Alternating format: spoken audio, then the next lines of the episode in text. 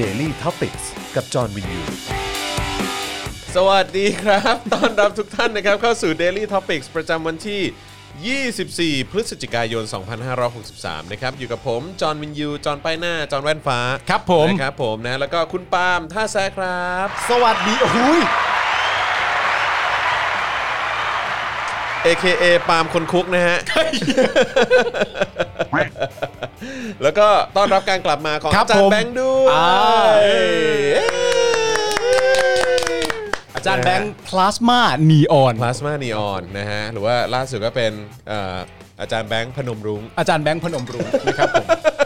อาจารย์แบงค์พาลูกเที่ยว ฮะพาลูกเที่ยว อาจารย์แบงค์แวะบุรีรัมย์ เอ้ยหรือว่านี่อาจารย์แบงค์ road trip เออ เออดูดีดูดี โอ้โห ลูกพาเที่ยวมากกว่า อ๋ น อ คร ลูก พนมลุงเนี่ย ลูกลูกพาเที่ยวลูกพาเที่ยว ไม่เชื่อทุกคนดีกว่าคนคุกกูหมดเลยอะ อะไรวะเนี่ย ไม่น่าเลย เออเดี๋ยวหาหาเรื่องอื่น อ่าม มามากลบอีกทีละกัน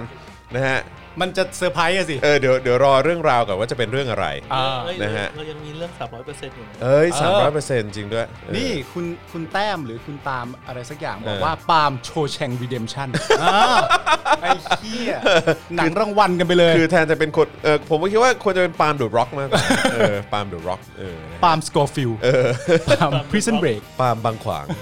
เออครับผมนะฮะโอ้มีคนบอกว่าจอห์นชังชาติเอออันนี้ก็ได้อยู่อันนี้ก็ได้อยู่ครับผมนะฮะ ทางชาติก็ทางกรุ๊ปอะครับ ใช่ฮะทั้งกรุ๊ปเลยฮะครับผมนะฮะอ่ะแต่ว่ามีคนทักมาว่าวันนี้วันนี้คุณปาล์มเสื้อไม่ลายนะ อ๋อ ผมต้องการใส่เสื้อเขียวมา เออต้องฮะใส่เสื้อเขียวมา เสื้อสีเขียวมาให้เขารู้ว่า เอ้ย ผมเนี่ยซัพพอร์ตทุกอย่าง ต้อนรับรัฐประหาร ตอน ถุย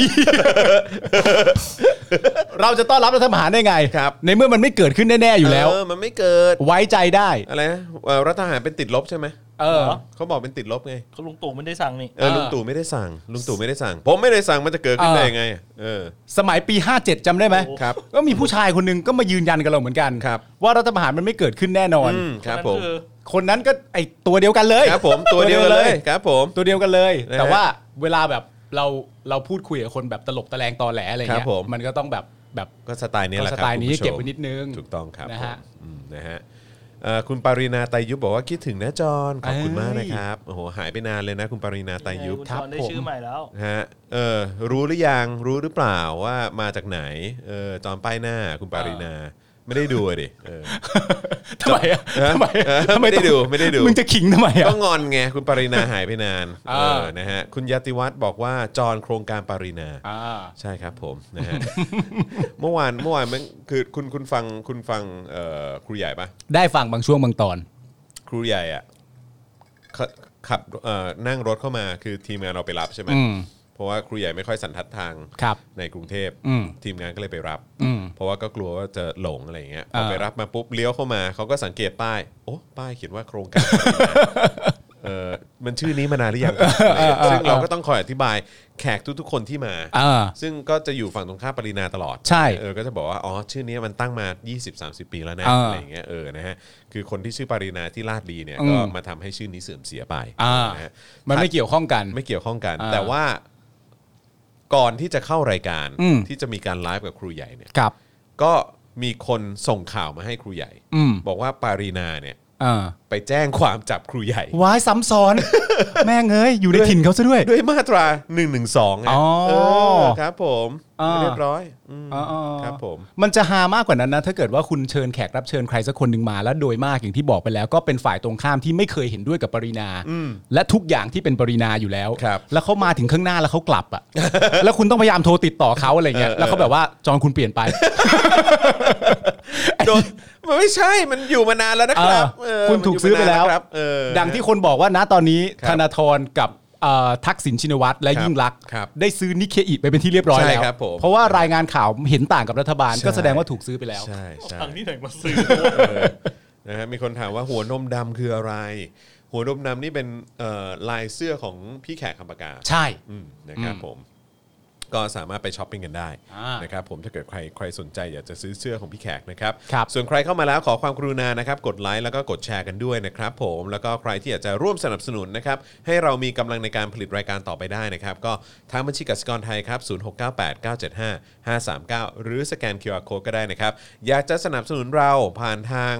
เอ่อ membership รายเดือนของ YouTube ก็กดปุ่มจอยหรือสมัครข้างปุ่ม subscribe ได้เลยนะครับ แล้วก็ไปเลือกแพ็กเกจกันได้เลย ส่วนทาง Facebook ก็ทำได้นะครับ แบบรายเดือนนะครับ ด้วยการกดปุ่ม become a supporter นั่นเอง ครับ นะครับจะไปกดดาวน์เบิร์นดาวน์เข้ามาก็ได้นะครับ หรือว่าจะไปช้อปปิ้งกันที่ Spoke Dark Store ก็ทำได้ด้วยเช่นเดียวกันนะครับ ครับผม เดี๋ยวหลังจากเราไลฟ์กันเสร็จวันนี้นะค ครั รับบ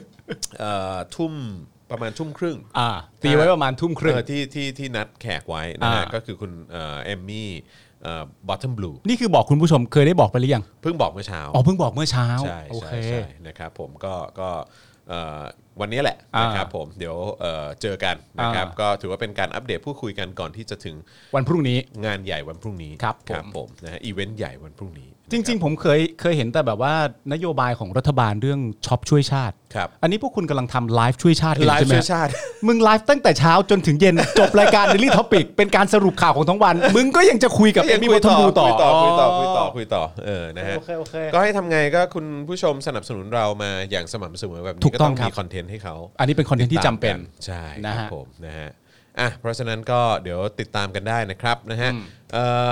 แล้วก็เดี๋ยววันนี้ก็จะมีข่าวคราวอัปเดตการเกี่ยวกับเรื่องของคุณโตโต้ก็มี ครับ เอ่อข่าวลือรัฐประหารอะไรต่างๆ ก็มีด้วยเหมือนกันนะครับ แล้ว ค ก็ รับ ข่าวคราวประเด็นอื่นๆ เดี๋ยวจะมาอัปเดตกันด้วยเช่นเช่นเคยนะครับ เดี๋ยวรอสักประมาณสัก 4 ล้าน ได้ แล้วเดี๋ย ครั ว บ เราจะเริ่มละกันนะครับ อ่า ผมนะฮะอ่ะระหว่างนี้ขอดูคอมเมนต์หน่อยได้ไหมอืมครับผมขออนุญาตครับแวบอืมคุณยติวัฒน์บอกว่าใช่ดูกันยาวๆครับผมนะฮะติดตามจากออกเลนนะครับผมกะจะไม่ให้นอนเลยใช่ไหมคะ ทุ่มเลยอ่ะคุณนา นะ ทาชิโร่บอกมา ออกแลนด์นิวซีแลนด์นี่ผมไปเรียนมานะฮะ อ่า สถานที่เดียวกัน อ่าอยากรู้ว่าคุณนานะนี่ไปเรียนที่นั่นหรือว่าไปใช้ชีวิตอยู่ที่นั่นเลย อ่า ครับผมนะฮะเออแล้วก็วันนี้เนี่ยเอ่อก่อนที่จะเข้าเข้าอะไรเอ่ยไหน คุณดูก่อนป่ะ รายการเนี้ยแม่งมีทั้งวันเลย ใช่ครับผมจะอาจอาจจะเฉพาะวันนี้แหละครับเออนะฮะเดี๋ยวเดี๋ยววันอื่นก็จะมีมีให้ทุกท่านได้ได้พักกันบ้าง ครับ เออ ผม นะครับนะแต่ว่าก็ Daily t o p i c อะมีทุกวันอยู่แล้ว อ่าน นะครับผมนะฮะเอ่อเมื่อก่อนที่จะเข้ารายการมาเมื่อสักครู่นี้เนี่ยพี่เอ่อพี่แอมหรือว่าพ่อหมอเนี่ยเพิ่งส่งไม้ต่อกลับมาให้เรา ใช่ครับ นะกับการไลฟ์นั่นเองเพราะเมื่อสักครู่นี้พ่อหมอเนี่ยก็เพิ่งไปไลฟ์ที่บริเวณตรงไหนนะคลองหลอดเหรอ่ะ อืม เอ่อ ใช่ไหม น่าจะหลังกระทรวง หลังกระทรวงกลาโหมเหรอหรือว่าอะไร ใช่ ใช่ไหมหลัง ที่ ห ข ลั ย ง ชุด อ่าใช่ ชุดพวกนั้น ใช่ เยอะ ใช่นะครับผมนะฮะก็นั่นแหละฮะก็พ่อหมอก็ไปดูอุปกรณ์ อืม ป้องกัน อืม เอ่อการฉีดน้ำอะไร อ่า ต่างๆอะไรพวกเนี้ยนะครับที่พรุ่งนี้น่าน่าจะมีเกิดขึ้นค่อนข้างแน่นอนแหละ หมายถึงอะไรเกิดขึ้น คือหมย การ ว่ ฉีดน้ำ การพยายามความพยายามในการสลายการชุมนุม อ๋อ นะฮะผมคิดว่า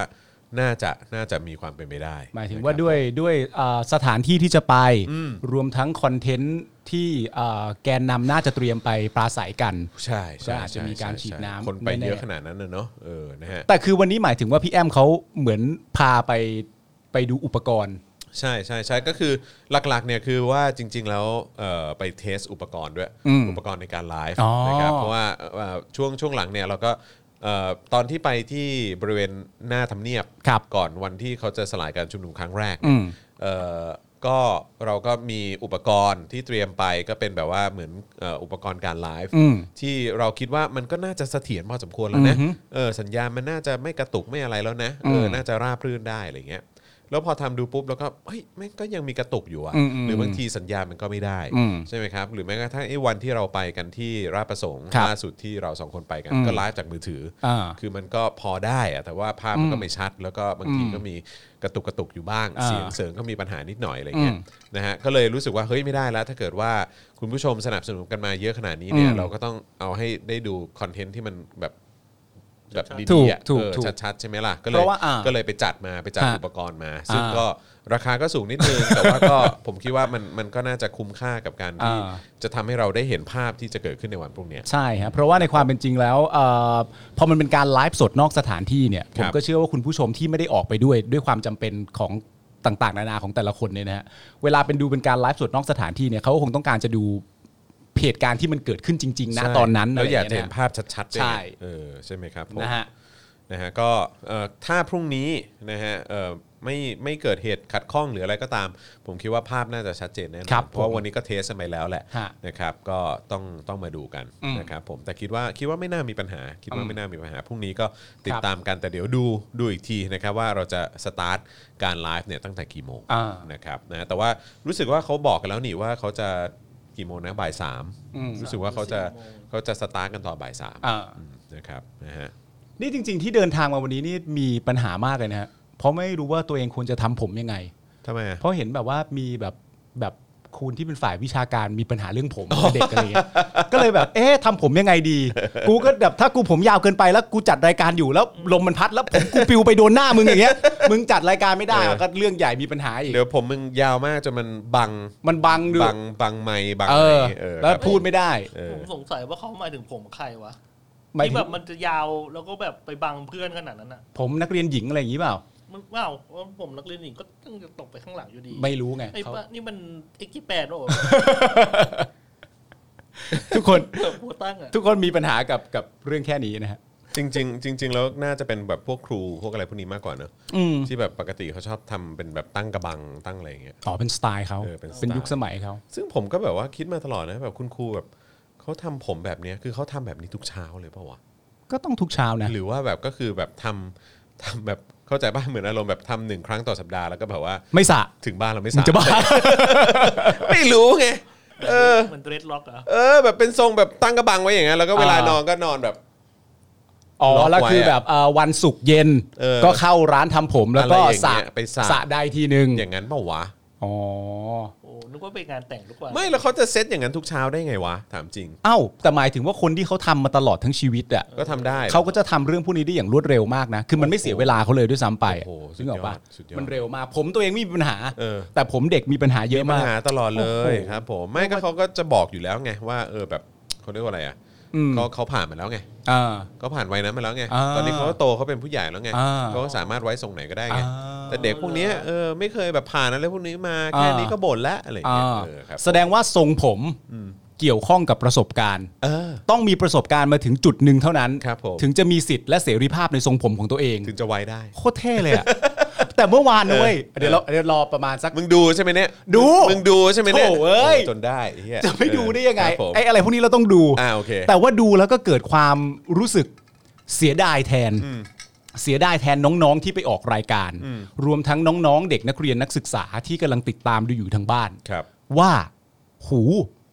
ไม่ได้เหี้ยอะไรเลย มันเป็นเรื่องที่น่าเสียดายมากเลยนะ เพราะอย่างนี้ฮะ คืออย่างอย่างพ่อคุณอย่างเงี้ย ครับ ก็เป็นอาจารย์ ใช่ พี่คุณก็เป็นอาจารย์ตั้งสองคน ครับ นึกออกไหมเพราะฉะนั้นในความเป็นจริงแล้วเนี่ยถามว่ามันมีเหตุผลบางข้อไหมที่สามารถมาถกเถียงกับน้องๆได้เนี่ย ผมเชื่อมันมี แล้วถ้าเหตุผลเหล่านั้นมันออกมาจากอาจารย์ที่มีตรรกกะที่ดีอ่ะผมมีความรู้สึกว่าน้องๆ และคนที่ติดตามดูรายการอ่ะ จะได้ประโยชน์ ใช่ และคุ้มค่า ใช่ ไม่จำเป็นต้องเห็นด้วยเหมือนกันหมด อืม แต่ว่าเมื่อวานอ่ะก็เรื่องเดิมอีกแล้วอ่ะบุคลากรที่เอามาใช้ในการโต้เถียงกับน้องๆเนี่ย มีกันแค่นี้จริงๆเหรอ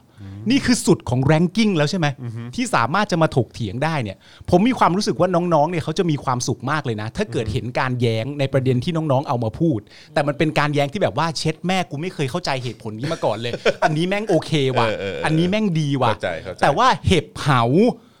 หรือผมปิวไปบังข้างหลัง หรือผมยาวแม่ต้องซื้อแชมพูเนี่ย เออเออ เด็กๆ แม่งนั่งฟังแล้วคงแบบ โห เศร้าอ่ะ เออ ถึงไม่ไม่ใช่รู้สึกโกรธด้วยนะ บัด ผม ซบบัดซบ ผมมีความรู้สึกว่าแม่งไปถึงจุดที่อารมณ์แบบโหยเฮียเศร้าอ่ะ เออ เพราะว่าเราเป็นเป็นพ่อเรียบร้อยเราทั้งสามคนเป็นพ่อกันเสร็จเรียบร้อยเนี่ย อ่าฮะ เวลาที่แบบเราไปโรงเรียนและดูการเรียนการสอนเนี่ย เราก็ยังมีคอนเซิร์นว่าเอ้ยแบบนี้มันถูกไหมถ้าแบบนี้ไม่ถูกแต่ลูกเข้าไปเสร็จเรียบร้อยแล้วพอกลับมาบ้านเราต้องเพิ่มเติมอะไรเขาบ้างนั่นนู่นนี่ แต่พอเจอคนที่อยู่ในตำตำแหน่งนั้นให้เหตุผลแบบนี้อะแม่งถึงเศร้าเลยนะ ใช่ แม่งถึงกับเศร้าเลยนะ ใช่จริงจริงจริงก็รู้สึกว่าเหมือนแบบ มันได้เฮียอะไรมากับกับมันเป็นประโยชน์อะไรให้กับสังคมบ้างวะ ใช่อะ เออ มันกูว่ามัน พูดเฮียอะไรของมึงอ่ะ มันมากไป ใช่ นั่นนั่นแม้กระทั่งรวมรวมทั้งสมมติว่าอันนี้ไม่สมมติว่าตัดประเด็นเด็กทิ้งไปนะ ครับ เป็นประเด็นช่วงการเมืองที่ออกมาณตอนนี้เนี่ย ที่เอาปรินาเอาอุหฤทัยเอาภัยบุญภัยบุญนิติวันตอนนี้แม่งมีพื้นที่บนสื่อเยอะมากเลยนะ อืม เยอะมากจนน่าแปลกใจอะ เหรอ ว่าทำไมมันเต็มรายการไปหมด อ๋อช่วงนี้ได้ออกเยอะเหรอ ออกเยอะ โอ้ยเหี้ย ออกเยอะออกเต็มไปหมดอะไรอย่างเงี้ยแล้วถึงแม้ว่าเราต้องการความคิดเห็นต่าง จากคนเหล่านั้นเนี่ย แต่คำถามคือว่านี่เป็นตัวละครที่เหมาะสมจริง ๆ เหรอวะ ที่จะมาให้ข้อมูลที่แบบโหเชดโดอันนี้ยังไม่รู้จริง ๆ ว่าเออถ้ามุมนี้กูให้มึง ถ้ามุมนี้ผมให้ครู ใช่ ถ้ามุมนี้ผมให้พี่ ถ้ามุมนี้ผมให้คุณลุงคุณป้าอะไรก็ว่าไป แต่มึงเล่นเอาตัวละครออกมาแต่ละตัวแล้วแบบ โอ้โห เออใช่ เศร้านะเว้ย คือคำตอบไม่ได้เป็นประโยชน์แล้วก็ไม่ใช่ไม่ใช่คำตอบที่ที่จะนำพาไปสู่ อะไรเลย อะไรเลย และแม้แต่การถกคือถ้าถ้าสมมติเรา แล้ว เป็น ก็ ค แล้ว น ก็ไม่ได้เป็นคำคำตอบที่สร้างความชอบธรรมให้กับ ถูกต้อง คนที่กำลังกลุ่มอำนาจอยู่ เออ ด้วย ถ้าเป็นการถกเถียงเนี่ยพอพอถ้าเป็นการถกเถียงวงนอกอะนะครับ ไม่ไม่ได้เป็นอยู่ในกฎกฎกำหนดของรายการ แล้วจะต้องพูดต่อไปให้มันจบแอร์ไทม์อะผมว่าเผลอๆมีการหยุดคุยนะพอแจ้งเหตุผลมาเสร็จเรียบร้อยแล้วนี่คือไล่มาทั้งหมดเลยนะพอแจ้งเหตุผลมาเสร็จเรียบร้อยแล้วอ่ะคิดง่ายๆอุหฤทัยกับไผ่ดาวดิน เถียงกันมาตั้งนาน มาจบที่แต่ประเทศไทยเราเป็นประเทศพิเศษ ถ้าอยู่วงนอกนี่กูไม่เถียงแล้วนะกูมีความรู้สึกว่าเฮ้ยปล่อยดีกว่าวะปล่อยเลยปล่อยจอยเลยแบบโห เสียเวลา เสียเวลา งั้นแต่ละอย่างที่แอบอ้างมาก็ไม่สำเร็จเป็นที่เรียบร้อยแล้ว เถียงกับคุณครู คุณครูให้ผลเรื่องผมยาวมาแบบนี้ กูว่ามันก็มีแนวโน้มที่จะหยุดเถียงได้ ใช่ แต่ประเด็นที่สำคัญคือว่าพอหยุดเถียงไปเสร็จเรียบร้อยเนี่ยเขาก็บังเอิญเสือกจะไปคิดว่าเขาชนะซะด้วยเนี่ย เออใช่ ไม่งก็ยิ่งวุ่นวาย นั่น เข้าไป แหละ ใญ่ ปัญหา นั่นแหละปัญหาครับ แล้วมึง เออ คิดภาพคิดภาพต่อเนื่องว่าคนรอบข้างเขาที่เป็นคุณครูเหมือนกัน สมมติว่ามันเป็นภาพที่เกิดขึ้นจริง ๆ ว่ามาให้กำลังใจบุคคลท่านนั้นแบบว่า พูดได้ดีมากเลยค่ะ เออ ท่านพูดได้ยอดเยี่ยมมาก เด็กมันก็เป็นอย่างนี้แหละค่ะ เออ ไม่ค่อยเข้าใจ เออ เราก็ประสบปัญหาเดียวกัน เดี๋ยวก็ตีไม่ได้ เดี๋ยวก็จะเอาเรื่องทรงผมอะไรต่างๆกันานาแล้วสุดท้ายที่ต้องจบคำพูดทุกครั้งที่เหมือนกันก็คือว่า รอเขาโตก่อนเดี๋ยวเขาก็เข้าใจ เออ รอเขาโตรอเขาไปโตก่อน ตอนนี้ตอนนี้ยังไม่เข้าใจหรอกอืมค เดี๋ยว บ รอ ผ โตสักพักหนึ่งก่อนผ่านประสบการณ์ก่อนแล้วก็จะเข้าใจเขาเอง มมันก็จะมีความรั้น เข้าใจว่า นะค ทำ รับ ไมผู้ใหญ่อยากให้เด็กผ่าน ในเส้นทางเดียวกับคุณทุกคนเลยอะ เขาผ่านมาแล้วเขามีความรู้สึกว่าที่ที่เขาย่ำมันสวยงามไงเขาก็อยากให้ย่ำตามที่เดิม เออทำไมให้เด็กจับคุณครูยูเทิร์นไปลอง ครูมึงลองวนกลับไปที่เดิมก่อน เออ เฮ้ย ตอนนี้เริ่มมีภาพออกมานะครับว่าบริเวณด้านหน้าสำนักทรัพย์สินนะครับนะฮะพระมหากษัตริย์เนี่ยพบกลุ่มชายหัวเกรียนหลายสิบคนนั่งบริเวณริมถนน ถามว่ามาจากไหนก็ไม่บอก บอกว่าไม่รู้ไม่รู้ โนโนโนโนโนอย่างเดียวเลยเออนะครับผม รู้เลยครับใครสั่งมา จานแบงค์ครับ ครับผม เปิดพัดลมไม่ได้ ร้อน เออวันนี้อากาศมันร้อน เออ มาก วันนี้ร้อนนะเออแปลกจังนะครับผมอ่ะเดี๋ยวเดี๋ยวเดี๋ยวเดี๋ยวเราอาจจะขอพ่วงภาพจากทางเอ่อข่าวสดอังกฤษมาออนหน่อยละกันนะฮะ เพราะว่ารู้สึกว่ามันเป็นภาพที่เอ่อก็ก็แอบน่าเป็นห่วงเหมือนกันนะไม่รู้ว่ามีการเอามวลชนมาหรือเปล่า เอ๊ะเออจันช่วยช่วยหันหันโทษนะฮะ ขออีกที ช่วยหันไป ทางปาล์มได้ไหมฮะเออพออย่างงี้ผมหนาว อ๋อก ดกดเป็นเบอร์หนึ่งก็ได้ เบอร์หนึ่งก็พอครับเ อยู่แล้วครับ ใช่ แจ๋วมากขอบคุณครับ ครับผมตอนนี้ตอนนี้แฮชแท็กที่กำลังมาแรงใน Twitter นะครับก็จะมีอันดับหนึ่งตอนนี้เนี่ยนะครับ ก็จะเป็นไม่เอ่อต่อต้านรัฐประหาร อืม นะครับเกือบ 3 0 0 0 0 0 ทวีตนะครับ อืม รองลงมาก็เป็นเอ่อม็อบ 25 พฤศจิกา อืม แล้วก็มีม็อบฮ่องกงด้วยนะ อืม เออครับผมที่ขึ้นด้วยเหมือนกัน อืม แล้วก็มีประเด็นของธนาธรด้วยนะครับผมแล้วก็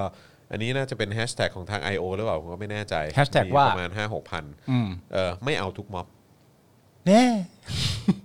ไม่เอาทุกม็อบ ก็คือเป็นกลาง หรือไม่ก็สลิมอะ เออ ครับผมเออนะฮะ แต่ว่าอันดับหนึ่งคือไม่เอารัฐประหาร ต่อต้านรัฐบาล ต่อต้านรัฐประหาร ใช่ครับผม เหรอ คือตอนนี้กระแสมันมาจริงๆกระแส ซึ่งมันเป็นอันดับหนึ่งเหรอ ใช่ใช่ใช่ เอาเราไม่ได้แผ่วไปแล้วเหรอ ไม่ไม่ไม่ เฮ้ยพวกเราไม่ได้แผ่วไปแล้วเหรอวะ ไม่มันเด้งขึ้นใหม่ อ๋อมันเด้งขึ้นมาอีก เด้ง ครั้ ขึ้ ง นใหหนึ่ ม่ ง ครั้งหนึ่ง อ๋อ มันเด้งขึ้นใหม่ครั้ง เพราะว่าเราจริงๆเราแผ่วไปแล้วแหละ ครับผม ใครไปสู้ได้อะ เออโอ้โห กลัวจะตายอยู่แล้วเนี่ยใครไปกล้าสู้พวกคุณ เออครับ ผมนะฮะ เฮ้ยห้าล้านแล้ว ห้าล้านแล้ว ห้าล้านแล้ว เออโอเคครับผมนะฮะอ่ะโอเคนะครับ เดี๋ยวสักครู่นะครับปุ๊บแป๊บแป๊บกำลัง ตามเรื่องของรายละเอียดนิดนึงโอเคอ่ะโอเคครับผม ผมนี่งงมาก ๆทำไมเสื้อเหลืองบางคนชอบโยงไปธนาธร อ่า ก็ไม่เข้าใจเหมือนกันครับคุณ ไม่เข้าใจ กริดคบ จริงๆฮะ นะฮะ คุณสวกกี้บอกว่าอนุสาวรีย์ชัยมีตำรวจมีรถตำรวจวิ่งหลายคันหลายสอนอค่ะ แล้วก็เห็นกลุ่มตำรวจจากนครราชสีมา อืม มานอนพักในโรงเรียนศรีอยุธยาที่ซอยรางน้ำด้วยค่ะ อืม ครับผม สวัสดีป้าเรืองนะครับป้าเรืองก็ สวัสดี ข้ม ป้าเรืองครับ ครับผมนะฮะอุ้ยมีคุณอุเอ่อโอเคคนคนละอุกัน นะฮะ ครูคอุครูอุรับผมครูอุ อ๋อ ครูอุโอเคครับผมนะฮะแล้วก็เมื่อกี้คุณนานาเขาบอกคุณนานาเขาเป็นเอ่อเด็กไฮสคูลที่นู่น ครับ ที่นิวซีแลนด์ อืม เขาส่งมาบอก อ๋อ นะครับ อ่ะโทษทีฮะครับอ่ะโอเคเรามาเริ่มต้นข่าวกันเลยดีกว่าเนอะ อืม วันนี้ก็มีหลากหลายประเด็นเหลือเกิน ครับ นะครับไม่ว่าจะเป็นเรื่องของพักแมลงสาบนะครับ ส่งตัวแทนออกมาจ้อนะฮะเอ่อแบบแถลงข่าว พูดไปเรื่อยนะฮะ ส่ง ก็ ตัวแทนออกมาพูดก็อย่างนี้ไม่ได้อะส่งตัวแทนออกมาปราศัยก็ไม่ต้องส่งแทนออกมาจ้อด้วยเหรอ ส่งออกมาจ้ออ่ะคือ อ๋อเป็นลักษณะส่วน ห ตั รือ วข ว่า องพว ใช้ กเขาอ คำ ยู่ ว่าอะไร แล้ว แบบเอ่อส่งตัวแทนออกมาพล่ามไหม ส่งตัวแทนออกมาลั่น เออ อะไรประมาณเนี้ยซึ่งก็ ส่ง บบา ตัวแทนออกมาแพร่ม เอออะไรของเขา ฝ ก็ อย ไม่เออฝอยฝอยไปเรื่อยจริงๆฝอยไปเรื่อยจริง เอา อ่ะ ฝอยหอย ๆอออย เขาส่งตัวแทนออกมา ใช่ วันนี้เหรอ ใช่ใช่ใช่ เขามา ใช่ พูดคุยเรื่องอะไรเขามา โย แพร่มเรื่องอะไรให้เราฟังบ้าง ยาวเลยเขาพูดเอ่อประเด็นเกี่ยวกับเอ่อธนาธรแล้วก็ปิยบุตรด้วยว่าปลุกปั่น อ๋อปลุกปั่น เออแล้วดีะ ก็แบบว่ามีความตั้งใจจะล้มสถาบันหรือเปล่า อ่า อะไรอย่างเงี้ย โอเค นะครับนะฮะเดี๋ยวเดี๋ยวจะมาอ่านอ่านรายละเอียดให้ฟังนะครับ ว่าเขาพูดอะไรออกไปบ้างนะฮะจากปากของเขาคนนี้นะครับ ซึ่งประเด็นของเอ่อธนาธรกับปียบุตรล้มสถาบันหรือเปล่าก็บอกว่าเป็นประเด็นที่ใหม่มาก ใหม่มากฮะ เพิ่งจะได้ยินเป็นครั้งแรกกันเลยทีเดียวนะฮะเนี่ย ไม่ไม่ โอ้ไม่เคยได้ยินมาก่อนเลย ครับผมเอออะไรก็มามุกนี้ตลอดเลย แล้วก็แถลงการออกมายาวด้วยนะ เออ เออคือถ้าเกิดอ่านผมว่าก็ฮานะ เอออ่านไหมล่ะเหมือนจะได้เหมือนแถลงการนายกไง เออเออเออเออเออก็น่าจะฮาดีเหมือนกันเออนะฮะ เอ้ยแต่เดี๋ยวก่อนนะเขา ครับ เขาพูดประเด็นหลักเรื่องธนาธรกับปียบุตรใช่ไหม ใช่ ตกลงนะตอนนี้เรากลับมาธนาธรกับปียบุตรแล้วใช่ไหม กลับมาแล้วฮะกลับมาแล้ว เราเราเราธนาธรปียบุตร มีช่วงหนึ่งแบบว่าแวะไปทางเอ่อใครนะ ทักษิณ ทา ยิ่งรักษณ์ ใช่ไหม ตอนนี้กลับมาธนาธรปียบุตรแล้วนะ ใช่ครับผม โอเค เออนะฮะ เออ แถลงการปชปนะ เออ เออ คือประเด็นคือเราก็แค่ อยากให้ผู้ชมสนุกสนานไปพร้อมกัน ครับผม ก็มาดูกันสักหน่อยว่าแมลงสาบว่ายังไงกันบ้าง แมลงสาบว่ายัง นะ ไง ฮะ บ้างเออนะฮะแต่ว่าคือค่อนข้างชัดเจนในในความรู้สึกผมอะคือรู้สึกว่าไอ้การที่เขาออกมาทำอย่างเงี้ย อืม เพราะว่าตอนเนี้ยเขาเขาไม่เหลือฐานเสียงละ อ๋อ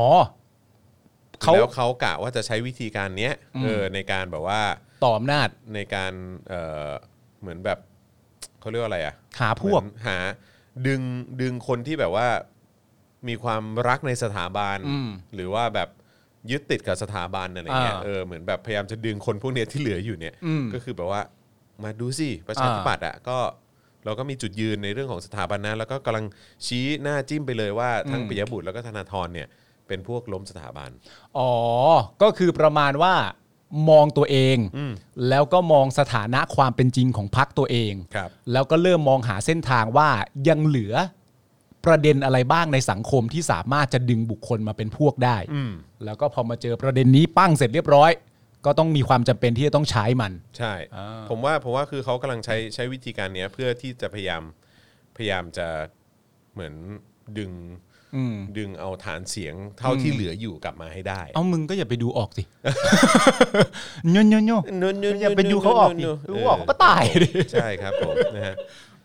นะฮะอ่ะโอเค ก็ค่อนข้างยาวนิดนึงนะครับ เดี๋ยวเดี๋ยวเราค่อยๆ อ่านไปพร้อม ๆ กันละกันนะค ครั รับบ ผมนะฮะก็เมื่อตอน 10บโมงครึ่งของวันเนี้ยนะครับ อืม ที่พักประชาธิปัตย์ถาวรเสนเนียม ครับ รัฐมนตรีช่วยคมนาคม ฮะ แล้วก็เป็นสสของสงขลาด้วยนะครับ ครับ แถลงข่าวเปิดโปงเบื้องหลังการชุมนุมม็อบ อืมมีตัวตนแล้ว ซึ่งผมก็รู้สึกว่ามันน่าสนใจนะกับการที่ใช้คำว่าเปิดโปงเนี่ย เปิดโปงดีวะ เออครับผมเปิดโปงนี่แปลว่าต้องมีหลักฐานเข้มข้นมาก ครับ นะฮะหลักฐานเข้มข้นในการเอ่อเขาเรียกว่าอะไรกล่าวหาเขา ถูกต้อง เออนะฮะผมไม่ใช่ว่าใส่ร้ายนะ อ่า ใช้ว่ากล่าวหาแล้วกัน อ่า เออนะครับในการหยิบยกประเด็นนี้ขึ้นมา เพราะโดยปกติแล้วเนี่ยการออกมาเปิดโปงได้เนี่ยหลักฐานจะต้องแน่นจริงๆ ใช่ แล้วก็เป็นข้อมูลที่คาดเดาไม่ได้ เอาให้สะเทือนขวัญกันไปเลย ใช่เอาให้สะเทือนแผ่นดินเลยแหละ เออพอพอม็อบทั้งหมดเจอคำเปิดโปงเหล่านี้ ครับ ก็คงจะต้องช็อกไปตามๆกัน ถูกต้องครับผม อ๋อ ถูกต้องครับเขาเขาแถลงข่าวเปิดโปงเบื้องหลังการชุมนุมม็อบนะฮะ ครับ และขบวนการล้มล้างสถาบันครับ ฮะ ที่มีผู้บงการอยู่เบื้องหลังครับ อืม อืมนะฮะ ครับ ย้ำคนไทยต้องร่วมกันปกป้องพิทักษ์รักษาสถาบันพระมหากษัตริย์ ครับ มิให้ถูกคุกคามล้มละล้มล้างนะ ครั ฮะ บ ทั้งนี้นายถาวรก็ได้นำคลิปวิดีโอมาเปิดต่อสื่อมวลชนด้วย ครับ นะฮะนายถาวรกล่าวว่าที่มาของการออกมาแสดงจุดยืนในการปกป้องสถาบันพระมหากษัตริย์เนี่ย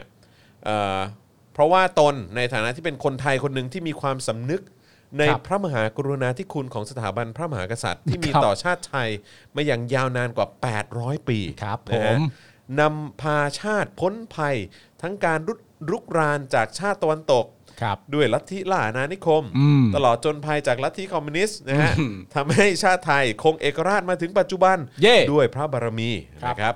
และในฐานะสมาชิกสภาผู้แทนราษฎร ซึ่ง ครับ เป็นผู้แทนของปวงชนชาวไทย อ๋อ สมาชิกพรรคประชาธิปัตย์ที่มีอุดมการณ์ของการก่อตั้งพรรคประชาธิ เดี๋ยว ปัตเดี๋ยว ย์ เดี๋ยว ครับมีอุดมการณ์ พักประชาธิปัตย์ พรรคประชาธิปัตย์ เป็น ครับ พักที่มีอุดมการณ์เหร เป็ อน พรรคที่มีอุดมการณ์ครับ จริงปะเนี่ย เออเขาเขาว่าอย่างนั้น อ๋อเหรอ เขาว่าอย่างนั้น พักประชาธิปัตย์อะนะ ใช่ มีอุดมการณ์เหรอ อุดมการณ์ เฮ้ย ครับผม แต่เขาไม่ได้บอกไงว่าอุดมการณ์อะไร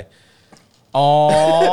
เอ้ยเดี๋ยวเดี๋ยวเดี๋ยวเดี๋ยวมีเดี๋ยวมีเดี๋ยวมี อ๋อ ดี๋ยวมี โอเคโอเค ดี๋ยวมี โอเค เขาบอกว่าเอ่อเป็นพักที่มีอุดมการณ์ใช่ไหม อ่า ก่อตั้งมาตั้ง 74 ปีแล้ว ครับ หนึ่งใน 10คำประกาศอุดมการณ์ของพักนั้นเนี่ยระบุไว้อย่างชัดเจนนะครับ อืม พักจะดำเนินการเมืองโดยอาศัยหลักกฎหมาย และเหตุผล เพื่อความศักดิ์สิทธิ์แห่งรัฐธรรมนูญ และเพื่อเป็นเยี่ยงอย่างแก่อนุชนรุ่นหลัง ให้มีความนับถือและนิยมในระบอบประชาธิปไตยอันมีพระมหากษัตริย์เป็นประมุขครับ เย้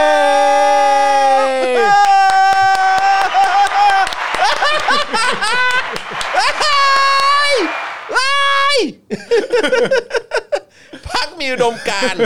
แล้วก็บอกว่าจะเพื่อเป็นเยี่ยงอย่างแก่อนุชนรุ่นหลัง เออ ให้มีความนับถือและนิยม อ่า ในระบอบประชาธิปไตยอันมีพระมหากษัตริย์ทรงเป็นประมุข เออ อืม สุดยอด นี่ดูแต่ละคำแต่ละอย่างนี่คือแบบว่ากูว่าการกระทำของพวกมึงแต่ละอย่างเนี่ยมันไม่ได้ตรงตามอุดมการณ์เลยนะ แต่ว่าโอเค ก็อาจจะเป็นเยี่ยงอย่างแก่อนุชนรุ่นหลัง ครับ นะฮะว่าอย่าไปเลือกมื อ นะฮะแล้วอย่าไปให้ความสำคัญกับพักแมลงสาบอย่างพักมึง เออ เออนะฮะแล้วเขาก็บอกด้วยว่าเอ่อพักนี้เนี่ยนิยมในระบอบประชาธิปไตย เออ เหรอฮะ ใช่ อันนี้ เหรอฮะ อันนี้ก่อนเอาเอาอันแรกก่อน คือถ้าสมมุติว่าไอ้อุดมการณ์ที่ว่ามาเนี่ย ครับ เพื่อจะแบบว่าต่อยอดไปถึงอนาคตของไทยในรุ่นหลังเนี่ย ครับผม ว่าถ้าไม่จำเป็นอ่ะ เออ ไม่ต้องเลือกพักกูก็ได้เนี่ย เอ่อทำสำเร็จแล้ว ทำสำเร็จแล้วเออครับ ทำสำเร็จแล้ว ผม อันนี้ ครับผม อันนี้ผมสามารถยืนยันแทนพักคุณได้ว่า ถึง ได้เลย ตรงคนี้รับ เนี่ย ถ้าคุณไม่อยากให้เด็กในภายภาคหน้า ซึ่งสำหรับคุณก็คงเป็นเด็กที่ไม่ดีกันมากๆเลยนะ ใช่ครับผม ต้องการที่จะมาเลือกพักพวกคุณน่ะพวกคุณทำสำเร็จเรียบร้อยแล้ว โอ้ยรอบหน้าจะได้ถึง 10 ที่นั่งไหมเนี่ย ไอ้เชี่ยอันเนี้ยอันเนี้ย เออ ถ้าเป็นกูนะ กู เออ จะหาเสียงแบบนี้เลยว่า เราทำสำเร็จแล้ว เออ เด็กรุ่นใหม่ไม่ต้องมาเลือกเรา แล้วคุณชูเป็นนโยบายหลัก ใช่ เลยทำ เออ สำเร็จไปแล้วอ่ะ ใช่เออโอ้โห เก่งอ่ะ คุณปาล์มครับ ครับ มีคนยกมือว่าผมเลือกพักนี้ด้วยครับ ไม่เป็นไรครับ คนเราพลาดกันได้ฮะ เอาเรื่องนี้คุณพลาดคุณพลาดกันได้ สมมติว่าคุณไม่เคยเข้ามาดูรายการมาก่อน ผมจะย้ำให้ฟังอีกครั้งหนึ่งก็แล้วกัน ครับ ว่าตอนที่นายกอภิสิทธิ์เอ้ยอดีตหัวหน้าพักอภิสิทธิ์เวชชาชีวะลาออกคุณจุรินทร์ขึ้นมาแทน ครับ ผมก็ยกมือยอมรับว่าผมเป็นอีกคนหนึ่ง ครับ ที่บอกว่าถ้าเป็นจุลินทร์พักประชาธิปัตย์จะไม่เข้าร่วมกับพลังประชารัฐ ผมก็เป็น โอ้โห ผมก็เป็น ครับผม ไม่อยากพูดบ่อยหรอกพูดแล้วจอ ซึ่ น ง ชอบด่า ตัดตัดผ้าพมา ตัดผ้าพมาที่หน้าจอมินยูพอได้ยินอย่างนั้น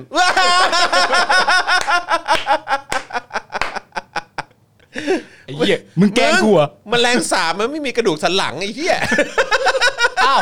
แต่มันอยู่มานานอ่ะ เออ ก็ใช่ไง เออมันอยู่มานานอะ ครับผม เออ มันจะอยู่ในขยะสกปรกแค่ไหนมันก็อยู่ได้ เอาเก่งอ่ะ เออครับผมนะฮะ อ๋อ ครับคุณคุณยัตติวัฒน์บอกว่าแม่ผมก็เลือกครับอืคบ ไม่เป็นไร ผ นะไม่เป็นไรนี่ครับ ผมไม่เป็นไร มัน ไป็ เลือกกันได้ ครับผมนะฮะ เออ นี่เขาบอกว่ารวมถึงหน้าที่ของปวงชนชาวไทยนะ อ่า ตามรัฐธรรมนูญมาตรา 50 นะ ครับ บุคคลเนี่ยมีหน้าที่พิทักษ์รักษาไว้ซึ่งชาติ ศาสนาพระมหากษัตริย์นะครับ ผม และการปกครองระบอบประชาธิปไตย อืม อันมีพระมหากษัตริย์ทรงเป็นประมุข อืม ซึ่งทั้ง 3 สถานะเนี่ยทำให้ตนเนี่ยมีความซาบซึ้งในพระมหากรุณาธิคุณของสถาบันพระมหากษัตริย์ ครับ จึงต้องแสดงออกถึงความจงรักภักดี อืม ด้วยการออกมาปกป้องผู้ที่ไม่คิดเอ่อผู้ที่คิดไม่หวังดีต่อชาติบ้านเมือง อ๋อ เจ็ด ชัดปีที่เจนแล้วมึง ชั หายดเจน ไปไหนวะอ๋อลืมไปเจ็ดปีที่แล้วมึงเป่าลูกหวีด หลายคน เออรับ หลายคน ผมรู้สึกถาวรนี่เป็นคนหนึ่งปะ ใช่ ช่วยช่วยช่วยเสิร์ชหน่อยได้ไหมฮะถาวรเป่าลูกหวีดเออ ขึ้นขึ้น ต้ มา อง เทียบ เสิร์ชอีกแล้ว ไม่อย ากอยากดูภาพอยากดู อ๋อ ภาพ ดูภาพ เพราะเขาเพราะเขาบอกว่าเขาเนี่ยเชื่อมั่นในระบอบประชาธิปไตยใช่ไหม อ่า เออใช่ไหมฮะแล้วเขาก็อยากจะเป็นยิ่งอยากให้กับอนุชนรุ่นหลัง ให้นับถือแล้วก็นิยม อ่า ในระบอบประชาธิปไตย ครับผม ใช่ไหมฮะ คือเขาก็เน้นย้ำแล้วย้ำอีกนี่ไง เอ้าเต็มไปหมดเลย นะ อ่ะ ฮะนี่ไง เออ แชร์แชร์ภาพหน่อยได้ไหม เออ นี่คือคนที่พูดว่าตัวเองเนี่ยนะครับ มีความนิยมชมชอบ ยึดมั่น ในระบอบประชาธิปไตยนะครับ เออ ผมนะฮะ ผมก็พูดลอยๆนะฮะ อันนี้พูดไม่ได้เกี่ยวข้องกับคุณถาวรนะครับ ครับ พูดว่าควยครับ เออครับผมนะฮะ อันนี้พูดลอยๆฮะ พูดลอยๆครับผม อ๋อ นะฮะนายถาวรกล่าวว่าที่มาแสดงออกเนี่ยนะฮะอ๋ออ๋ออันนี้อันนี้อ่านไปละ อ่าน นะครับนายถาวรยังกล่าวถึงประเด็นการชุมนุมครั้งนี้ว่ามีคนบงการอยู่เบื้องหลัง โดยใช้เด็กเป็นเครื่องมือ ครับ เป็นสะพาน อืม เชื่อมนำไปสู่การเปลี่ยนแปลงการปกครอง อืม ว้าวนะฮะมีเป้าหมายล้มสถาบัน ครับ นะฮะแต่เลี่ยงไปใช้คำว่าปฏิรูปครับ อ่า เพราะปรากฏความสอดคล้องระหว่างหลักคิดของคนบงการ อ่า ซึ่งถูกนำไปปฏิบัติในการชุมนุม อ่า ซึ่งเป็นหลักคิดชุดเดียวกัน อืม คือต้องการเปลี่ยนแปลงสถาบัน เพราะคิดว่าสถาบันเป็นอุปสรรคต่อการก้าวขึ้นสู่อำนาจทางการเมืองของกลุ่มตนครับ เอาแค่นั้นเลย ที่ออกมาทั้งหมดเนี่ยนะ ครับผม แค่นั้นเลย ออกมาทำแค่กลุ่มตนตัวเองกลุ่มเดียวเท่านั้น ครับผม อ๋อ ทั้งนั้นเลยครับผม โเค แล้วก็บอกว่า โเคโเค เอ่อคือไม่ใช้คำว่าล้มสถาบันนะ แต่เลี่ยงไปใช้คำว่าปฏิรูปแทน อ่า ครับผมนะเพราะว่าพอดีพอดีว่ามันมันเป็นคำที่ไม่เหมือนกันนะ นี่นี่เราเมื่อกี้ เดี๋ยวก่อนนะ เออ เออ เมื่อหกปีก่อนก็มีคนใช้คาว่าปฏิรูป ใช่ เออ มีคนใช้คำว่าปฏิรูปเหมือน มัน กัน ก็มี นั่นน่ะสิ แต่ผมผมอ่ะตอนนี้ผมยังไม่แน่ใจ คน ว่า คนนั้นใช่ไหมคนนั้นใช่ไหมช่วยช่วยแชร์ภาพขึ้นมาหน่อยได้ไหม ฮะ ช่วยแชร์ภาพได้ไหมฮะเออ คนเนี้ยเหรอ คนเนี้ยฮะคนเนี้ยฮะ คนที่เป็นคนพูดเมื่อกี้ คน เหร เนี้ อ ยฮะคนเนี้ยคนเนี้ยครับผม อ่า คนเนี้ยฮะเขาเขาก็มีความเชื่อในเรื่องของการปฏิรูปเหมือนกันเนาะเออครับผม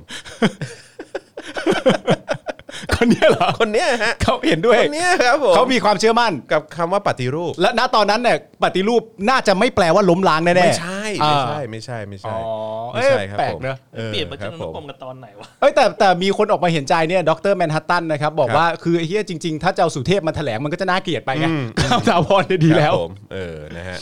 อ๋อเหรอครับเนี่ย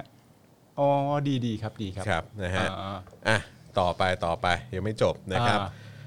เอ่อเริ่มตั้งแต่วันที่ 11 มิถุนาปี 59 ครับ อันนี้คือเปิดโปงแล้วฮะ ใช่ใช่ อันนี้โอเคคุณผู้ชมฮะอันนี้เราจะเข้าสู่ขั้นตอนแห่งการเปิดโปงกันนะครับ หลักฐานฮะหลักฐาน หลักครับฐานหลักฐานแล้วฮะ ผม อ่าน นายปิยบุตรแสงกนกกุลไป อ่า พูดที่มหาวิทยาลัยลอนดอน ครับ เรื่อง Thailand in a deeper state of crisis ครับ นะฮะกล่าวหานะฮะพระบาทสมเด็จพระเจ้าอยู่หัวรัชกาลที่ ครับ 9 ว่ามีอำนาจอิทธิพลเหนือผู้พิพากษา อันเป็นการบิดเบือนข้อเท็จจริง อืม ซึ่งปรากฏตามคลิปวิดีโอและปรากฏตามเอกสาร ซึ่งเข้าลักษณะทฤษฎีสมคบคิดทำไมถึงบอกว่าปิยบุตรบิดเบือน เพราะพระราชดำรัสที่ตรัสต่อสารในวันที่ 24 เมษายน ปี 49 นั้น ในหลวงไม่ได้สั่งสาร และทรงย้ำว่าไม่เคยใช้อำนาจของพระองค์ตามที่ปิยบุตรบิดเบือนอืมอันนี้อันนี้เดี๋ยวคงต้องไปดูคลิปอีกทีนะฮะ ครับ ว่า ผม ว่าเป็นอย่างที่คุณถาวรเขาพูดหรือเปล่า ครับผม นะฮะสำหรับนายธนาธรจึงรุ่งเรืองกิจ โอ้ นะ โห ฮะ ตัวสำคัญเลยตัวเนี้ย นะครับ ตัวล้มเลย ใช่ครับผม ที่ได้ร่วมกันสมคบคิดก็ปรากฏตามหนังสือ Portrait ธนาธรที่ออกมาเมื่อปี อ่า 61 หน้า 277 ครับ ไอ้มีหลักฐาน โอ้นะครับบอกว่าวิธีการของเราคือต้องมีอำนาจ และต่อรองกับ xxxx นะฮะ อืม นี่ต่างหากคือเป้าหมายนะฮะถ้าจัดการเรื่องนี้ไม่ได้ เอาทหารออกจากการเมืองไม่ได้หรอก อืม จัดการเรื่องนี้ไม่ได้ อืม จัดการเรื่องสารไม่ได้หรอก จัดการเฮี้ยหาอะไรไม่ได้ อืม นายธนาธรกับนายปิยบุตรมาตั้งพักอนาคตใหม่ อืม พุ่งเป้าไปที่สถาบัน อืม แต่ลดโทนลงเพื่อลดแรงกดดันจากสังคม อืม จนกระทั่งในที่สุดพักถูกยุบ เพราะผู้บริหารพักทำผิดกฎหมาย อ่าที่ผิดกฎหมายแต่เพียงผู้เดียวด้วยใช่ไหมฮะ ครับผม คนอื่นก็ไม่ค่อยผิดกันเท่าไหร่ ไม่ผิดครับผม อ๋อ นะฮะ อ่าๆอ๋ นาย อ ทะ นี่หนังสือ ค ห รับ นังสือ อ่าเล่มนี้ อ่า ใช่ไหมอ๋อโอเคโอเคครับผม โอเคน ายถาวรกล่าวว่า อีกเหตุการณ์ที่เหยียบย่ำความรู้สึกของคนไทย ก็ ครับ คือวันที่ 14 ธันวาคม ปี 62 เกิดแฟลชม็อบในช่วงบ่าย อืม นายธนาธรไปพูดที่มหาวิทยาลัยธรรมศาสตร์บอกว่ามี 2 ทางเลือกในการแก้รัฐธรรมนูญคือ ยินยอมพร้อมใจกันทุกฝ่าย หรือแก้ด้วยเลือด และในวันนั้นมีผู้ร่วมชุมนุมชูป้าย อันมิบังควร ซึ่งข้างหลังเป็นภาพพระบรมฉายาลักษณ์ ครับ เป็นครั้งแรกที่แสดงการจับจ้วงเชิงสัญลักษณ์ในในที่สาธารณะอย่างเปิดเผย และมีอีกหลายครั้ง เช่น นายปิยบุตรได้แสดงความคิดเห็น หรือโพสต์ข้อความเมื่อวันที่ 27 กรกฎาคม 63 3 วันอันยิ่งใหญ่ของประชาชน อืม ในการลุกขึ้นโค่นล้มชาลส์เอ็กซ์ฮะ อืม เปลี่ยนเป็นระบอบกษัตริย์ใต้รัฐธรรมนูญ อืม เออฮะพระเจ้า จ้าชาวที่สิบหรือเปล่า พระเจ้าชาวที่ 10 ใช่ไหม อืม อืมนะฮะปฏิวัติฝรั่งเศสในปี 1789 อืม AR อืม AR AR เออ L S เอล เออชาลส์แล้วก็เว้นวรรค X ก็นะเอออ่าครับผมนะฮะ อ๋อ ค โอน เค นี้คนนี้นะครับ อืม นะฮะอยากทราบว่านายปิยบุตรเนี่ยมีวัตถุประสงค์อะไร เพียงระยะเวลา 8 เดือนเท่านั้น สามารถยกระดับการชุมนุมต่อต้านสถาบัน จากเชิงสัญลักษณ์ และปกปิดมาเป็นการเสนอข้อเรียกร้องอย่างเปิดเผยนะฮะซึ่งนายธนาธรบอกว่าประตูบานแรกเปิดขึ้นแล้ว คือการยื่นข้อเสนอเพื่อปฏิรูปสถาบันพระมหากษัตริย์ อืม อันนี้คือทั้งหมดคือถาวรพูดนะฮะ แต่อ่าถาวัน ค พู รั ด บ ครั ผ บ มถาวรก็พูดมาอย่างนี้ อ่า นะครับเล่าเรื่องมาอย่างนี้ อ่าน นะครับรวมทั้งนายธนาธรพูดเองว่าจำเป็นต้องพูดเรื่องปฏิรูปสถาบันพระมหากษัตริย์ ครับ หลังจากก่อนหน้านี้พูดอ้อมๆมาตลอด และ อืม ที่สามารถดำเนินการได้ในระยะเวลาอันรวดเร็ว เพราะมีการดำเนินการจัดตั้งเครือข่าย หล่อหลอมความคิดผ่านกระบวนการ hate speech ต่อต้านสถาบันในกลุ่มเด็ก เยาวชน นักเรียนนักศึกษา ผ่านเทคโนโลยีโซเชียลมีเดียและการสนับสนุนของต่างชาติมาอีกแล้วนะฮะ อืม และบางประเทศมหาอำนาจอย่างมีประสิทธิภาพ และรัฐบาลตามไม่ทัน โดยอ้างว่าปฏิรูปไม่ใช่การล้มล้าง แต่ในความเป็นจริง เป็นพฤติกรรมตรงกันข้าม คือสร้างความเกลียดชัง มุ่งอาฆาตมาตร้ายสถาบัน โดยปรากฏเป็นเหตุการณ์บุกเข้าขัดขวางขบวนเสด็จของพระราชินีและพระองค์ทีในวันที่ 14ตุเอ่อตุลาคม 63 ครับ อืมจบแล้วครับ จ บยัง ยังฮะ เที่ยมีอีกเหรอโอ้ อุ้ยเขาเขาร้อยเขาร้อยเรียงเยอะเออ โอ้ นะครับ ย นะฮะคือเยอะอะเยอะเยอะเยอะ เออ นะฮะบอกว่าเหตุการณ์นั้นเหตุการณ์นี้คือจะล้มล้างสถาบันอะไรต่างๆเออ อ่า นะครับ ที่เคยพูดในเวลานั้นที่เคยพูดในเวลานี้ ใช่ใช่ แล้วก็อยู่เบื้องหลังแน่นอนแหละ ครับผม แต่ที่ยังไม่เข้าใจเหตุผลว่าทำไมระยะเวลาแค่นี้ถึงสามารถที่จะปลุกปั่นคนให้มันลุกฮือขึ้นมาได้รวดเร็วขนาดนี้ ครับ โอ้โห อ่ะผมว่าข้ามมาตรงนี้เลยแล้วกันฮะ เออข้ามข้ามแม่งเถอะ ข้ามมาตรงนี้เลยแล้วกัน นายถาวรกล่าวว่ามีข้อเสนอนะเป็นแนวทางนะฮะทางออกของประเทศ เพื่อฟังดีๆนะฮะ เพื่อ หยุดยั้งภาวะที่จะนำไปสู่ สู่ สงครามกลางเมืองครับ โอเชโดเอาอีกแล้ว มันมาอีกแล้ว สงครามกลางเมืองมาอีกแล้ว โอ้ยสร้างความชอบธรรมอีกแล้ว อะไรกันวะเนี่ย โอ้พี่จอนปาดเหงื่อเลยพี่จอมปัดเหงื่อเลยโอ้ปาดเหงื่อเลยนะ และนี่เอาจริงๆนะ ไอ้คำพูดอะไรต่างๆกันานาลักษณะแบบนี้เนี่ย ถ้ายังรู้ไม่ทันอีกว่าแม่งต้องการจะทำอะไรเนี่ย เฮ้ยคุณลำบากแล้วว่ะ ครับผม หมายถึงคนที่กำลังเชียร์พวกเขาอยู่ อะ ถ้าคุณยังรู้ไม่เท่าทันคำพูด ไอ้คำพูดลักษณะนี้เนี่ย เฮ้ย เฮ้ยคุณเหนื่อยแล้วว่ะ อ่ะอ่ะลองฟังข้อเสนอเขาหน่อย เออข้อเสนอเป็นยังไง ผม วะครับ ข้อเสนอแต่ละข้อนี่ก็ฮาๆทั้งนั้นเลยนะฮะ ครับ หนึ่ง อืม ผู้บงการทุกระดับชั้น แต่เขาไม่ได้บอกนะว่าใคร มันจะทำให้เราคิดไปอีกแบบว่าว่าผู้บงการแบบไหนเออ เออ ครับ ผมนะฮะอ่ะพวกเราลองคิดไปพร้อมกัน เออ นะฮะเขาบอกว่าผู้บงการทุกระดับชั้น เออ ที่ทำผิดกฎหมาย เออ ต้องถูกดำเนินคดีตามหลักนิติธรรมเอ่อนิติรัฐ ค นิ รับ ติธรรม ส่วนผู้ชุมนุมที่ตกเป็นเหยื่อการโฆษณาชวนเชื่อ ควรได้รับการยกเว้น อ๋อ เอ๊ะผู้บงการทุกระดับชั้นที่หมายถึงใครอะฮะเออ อันนี้ผมไม่แน่ใจจริงๆนะ ผู้บงการทุกระดับชั้นเนี่ย อยากรู้จังเลย อะ เออครับผมนะฮะสอง คืออย่าเพิ่งอย่าเพิ่ง เออ คือมันไม่ควรจะปล่อยพื้นที่ตรงนั้นไว้ ครับผม ถ้าโดยหัวทั้งหมดอ่ะ ครับ ถ้า เดี๋ยวต้องพูดด้วยความระมัดระวัง ครับผม ถ้าโดยหัวทั้งหมดเนี่ย คุณ ครับ เปิดมาขนาดนี้แล้วว่าธนาธรนะ ครับผม ปิยบุตรนะเนี่ย ครับผม แล้วถ้าจะบอกว่าผู้บงการเนี่ย ก็ควรจะพูดชื่อมาเลย พูดไปเลยดิ เพราะอะไรรู้ไหมฮะ เพราะว่าใครก็ตามที่เขามีความรู้สึกว่าคุณเสลอเนี่ย แล้วคุณเป็นพักแมลงสาบเนี่ย พอคุณเปิดหัวมาแล้วไม่ยอมใช้ชื่อธนาธรกับปิยบุตรเนี่ย เขาจะเข้าใจว่าคุณคิดอย่างอื่นทันทีเลยนะ ใช่ น่าจะแบบคุณคุณเองอ่ะต้องยืนยันได้ชัดเจนไปเลยว่าเหล่านี้พูดถึงใคร ใช่พูดไปเลยดิ พูดไปเลย เออ ไม่งั้นความคิดคนมันเปลี่ยนนะมึง ใช่ เพราะแบบ นี่ทำให้คนคือแบบคุณใช้คำว่า ผู้บงการทุกระดับชั้นที่ เออ ทำผิดกฎหมาย ต้องถูกดำเนินคดีตามหลักนิติรัฐนิติธรรม เออ พูดไปเลย งั้นคือถ้าเกิดว่าคุณหมายถึงธนาธรคุณหมายถึง อืม ปิยบุตรอะก็พูดไปเลยสิ พูดเลย พูดไปเลยว่าธนาธรและปิยบุตรก็ควรจะแบบต้องเอ่อเขาเรียกว่าถูกดำเนินคดี ธนาธรและปิยบุตร ผู้ซึ่งอยู่เบื้องหลังของม็อบนี้ เป็นผู้ แล้ว บงการ เป็นผู้บงการ เออ และเป็นผู้ปลุกปั่นมาตลอดต้องถูกดำเนินคดีก็พูดอย่างนี้ไป พูด เล อย่าง ย นี้ไปเลยทำไมถึง เออ ทำไมถึงแบบว่าป๊อตนะฮะ เออ เออ เพราะว่าพอคุณใช้ว่าผู้บงการทุกระดับชั้นน่ะ เออ ประชาชนเขาคิดเป็นอื่นนะฮะ ครับผม ครับผม ถ้าถ้าถ้าคุณมีโค้ชอยู่เนี่ย คุณต้องปรับเปลี่ยนสไตล์การเล่นแล้ว เฮ้ยคุณถาวรคุณก็อยู่ในวงการนี้มาตั้งนานแล้วไม่ใช่เหรอ เออ ทำไมถึงแบบ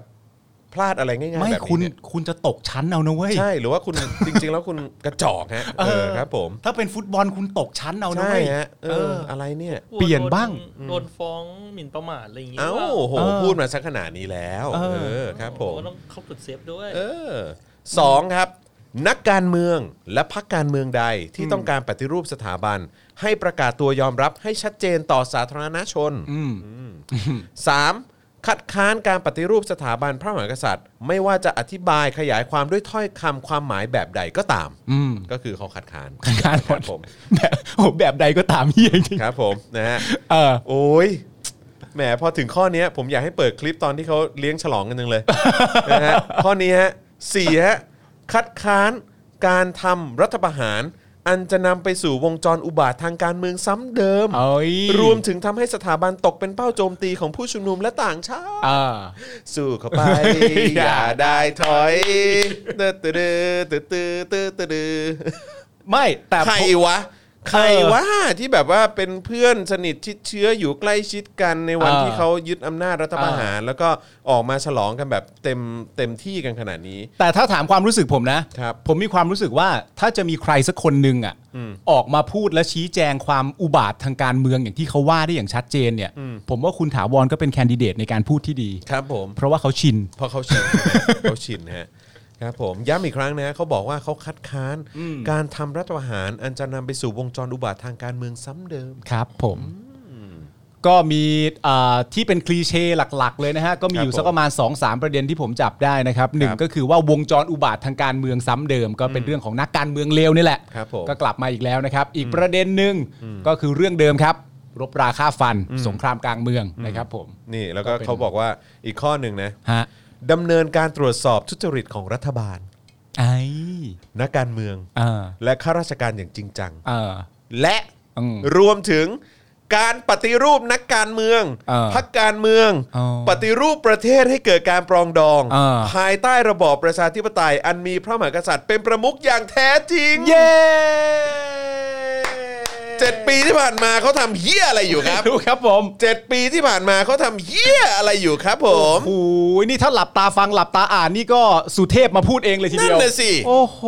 แจ๋วจ ที่ ริง พูดเมื่อบนเวทีเมื่อแบบ เออ หกเจ็ดปีที่แล้วอ่ะ เออ มันก็มีแต่ปฏิรูปปฏิรูปปฏิรูปปฏิรูปก่อนเลือกตั้งปฏิรูปนู่นปฏิรูปนี่ปฏิรูปแบบปราบ อ่า คอร์รัปชันตั้งคอร์รัปชันนู่นนั่นนี่อ่ะ อ่าแสดงว่าปฏิรูปเนี่ยไม่ได้ผิดอะไร ขั้นแรกก่อน อืม อ๋อ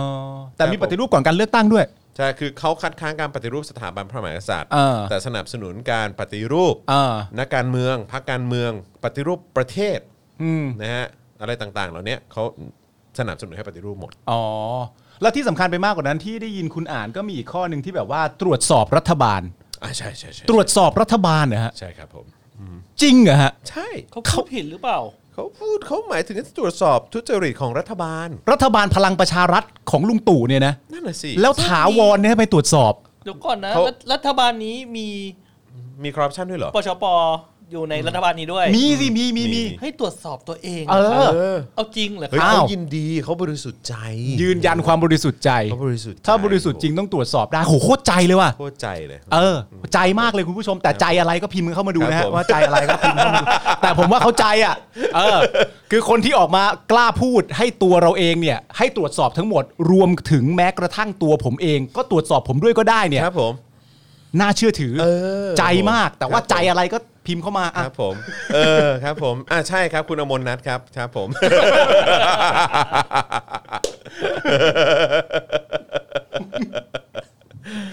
อุ้ยแล้วก็จริง ๆ นะ คือแบบพอผมเห็นคุณถาวรออกมาแถลงการแถลงอะไรแบบเนี้ย ครับ ทำให้นึกย้อนกลับไปสมัยก่อนเลยนะ ครับ ตอนช่วงประชาธิปัตย์ยุคแรกเริ่มอะ ยกแรกเริ่มเลย แร อ่ะ กเริ่มก็แบบสไตล์นี้เหมือนกันนะ อืม อืมสไตล์นี้เหมือนกัน อืม แนะนำเลยครับ แนะนำจริง ๆ เลยว่าให้ไปอ่านหนังสือของทางคุณเอ่อนัทพลใจจริง ครับ นะฮะที่ชื่ออะไรนะเอ่อชื่ออะไรนะ ฮะ ที่ผมอ่านที่ผมอ่านเมื่อวันก่อนเอ่ออะไรนะ อะไรพญาอินทรีย์นะ อ๋อศักดินาอะไร เออ สักอย่างใช่ไหม ศักดินาอะไรนะ ตอนนี้มีคนอ่านอยู่เยอะเหมือนกันอ่ะเดี๋ยวผมเซิร์ช หนังสือหนังสือศักดินา ขุนศึก อ่ะ ศักดิ คุณ นา ศึกศักดินาและพญาอินทรีย์ อืม เออครับผมขออภัย แนะนำว่าให้ไปสอยมาเลยครับ เฮ้ยเฮีย คุณ แน่ เอ็น นะ ยูเท่มากเลยว่ะ ครับผม ใจ รัน จันไร เขาใจจริงๆเลยฮะ ใจฮะ ใจฮะใจรันฮะ ใจรัน เออจันไรจริงๆเออครับผมนะฮะใช่ใช่ใช่ขุนศึกศักดินาและพญาอินทรีย์ ครับผม ควรจะอ่านกันแบบ อืมเห็นแบบว้าว อ่า แมลงสาบเนี่ยมามามานานแล้วนี่หว่าแมลงสาบแมลงสาบมันอึดเนาะ มีมาสักพักแล้วนี่หว่า เออใช่ครับผม หม นะ อ ฮะ เขาจริง ครับ ๆ แสดงว่าชื่อที่ตั้งชื่อที่เอ่อประชาชนหลาย ๆ คนร่วมตั้งให้กับพักนี้เนี่ย ครับ ก็เป็นชื่อที่ไม่เกินจริงไปนะ ไม่เกินจริงเลยครับผม แหมคือเหมือนคนที่เข้ามาก็ต้องมี DNA ประมาณเนี้ยฮะ ต้องประมาณนี้ฮะ นะฮะหรือว่าใช้คำแบบชาวบ้านหน่อยก็คือต้องมีสันดานแบบเนี้ย ครับผม เออครับผม ต้องต้องต้องต้องเขาเรียกว่าอะไรต้องหล่อนำ ครับผม สไตล์ของพักนี่วิธีการพูดกันจาต้องหล่อนำ ไปเรื่อยฮะ นะครับผม ผมนะฮะ เราต้องอย่าลืมวัฒกรรมเด็ดของเขานะครับ ครับ เราเป็นพักแรกนะ ทุกเรื่องนะฮะ เราเป็นพักแรกนะฮะ ว่าเจอเรื่องอะไรก็ตามนะฮะที่เกิดขึ้นนะครับผม ครับผม เขาจะพูดเสมอว่าเขาเป็นพักแรก เราเป็น นะ พั ฮะ กแรกครับ ครับ ผ ผม ม นะฮะอ่ะแต่ว่าคราวนี้ขอวกกลับมาเรื่องดีๆหน่อยได้ไหม มีมีมี มีเรามีข่าวดีเรามีข่าวดี ซึ่งอันนี้ คื ก็ อ ถือว่าเป็นเรื่องที่น่ายินดีจริง ๆ อ่า นะครับเพราะว่าหญิงไทยนะครับสามคนด้วยกันติ ครั ด บ โผผู้ทรงอิทธิพลแห่งปี อืม ซึ่งหนึ่งในนั้นเนี่ยก็คือน้องรุ้งครับ อ๋อเหรอ อืมใช่ จริง ค หรื บ อเปล่า ผมถูกต้องถูกต้องเป็น ว้าว หนึ่งร้อยสตรีทรงอิทธิพลแห่งปีของ BBC นั่นเอง อ่าน นะครับผมนะฮะก็เอ่อมี 3 คน คนหนึ่งก็จะมีเป็นพี่ซินดี้สิริเอ่อสิริยานะครับผมอันนี้ก็เป็นนางแบบชื่อดังใช่ไหมแล้วก็เอ่อเขาก็ เอ่อททำงานแล้วก็สนับสนุนเรื่องของการขับเคลื่อนประเด็นความเท่าเทียมทางเพศอะไรแบบนี้ ที่เขา นะครับ มีแฮชแท็กแบบ don't tell me how to dress ใช่ หรือ ใช่ สัก ใช่ อย่าง ใช่ใช่ใช่ อ่า ใช่นะครับแล้วก็มีคุณกฎชกรวราคมนะครับเป็นภูมิสถาปนิกเออ ครับ นะครับนะฮะเป็นคนที่ต่อสู้เรื่องของสิ่งแวดล้อมนะครับใช้เรื่องของการออกแบบเข้ามาเอ่อช่วยเรื่องของชุมชนอะไรต่าง อืม ๆนะครับแล้วก็แน่นอนนะครับเอ่ออีกหนึ่งสาวนะครับที่ติดโผนี้ด้วยก็คือปนัสยา สิทธิจิระวัฒนกุล หรือว่าน้องรุ้งนั่นเอง แกนนำกลุ่มแนวร่วมธรรมศาสตร์และการชุมนุมนะครับผมนะที่ออกมาเดินสายเรียกร้องประชาธิปไตยตล ครั อด บ ช่วงที่ผ่านมานั่นเองนะครับนะแล้วก็เป็นแกนนำคนแรกๆที่ออกมาพูดเรื่องของการปฏิรูปสถาบันกษัตริย์ด้วย ครับผม นะครับก็ยินดีด้วยนะครับเอ่อมีคนถามว่าทำไมปารีนาไม่ติด ฮะ นั่นน่ะสิเออครับผม ก็จริง ๆ ก็มีติดอยู่บ้างนะฮะ ฮะ ก็มีติดอยู่บ้าง ติดอะไร ฮะ คดีอะไรเงี้ยก็มีติดอยู่บ้างเหมือนกัน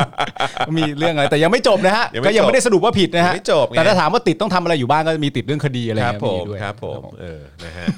ก็เอ่อยินดีกับน้องรุ้งด้วยนะค ครั รับบ แล้วก็อย่าลืมเป็นกำลังใจให้กับน้องรุ้ง แล้วก็เอ่อผู้ที่ออกมาชุมนุม ฮะ แล้วก็เคลื่อนไหวกันทุก ๆ คนด้วยแล้วกัน ครับ นะครับผมนะฮะอ่ะคราวนี้มาพูดถึงประเด็นการรัฐประหารหน่อยไหมนะฮะก็พอดีเมื่อกี้พูดถึงเอ่อมีมีแตะประเด็นของคุณปรินาไปด้วย ครับ คุณปรินาก็ออกมาพูดเรื่องข่าวรัฐประหารนะ ครับ เธอบอกว่า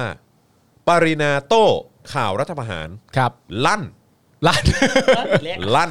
ปรินาลั่น ถ้ามีจริง เออ เอาเท้ามาลูบหน้าเลย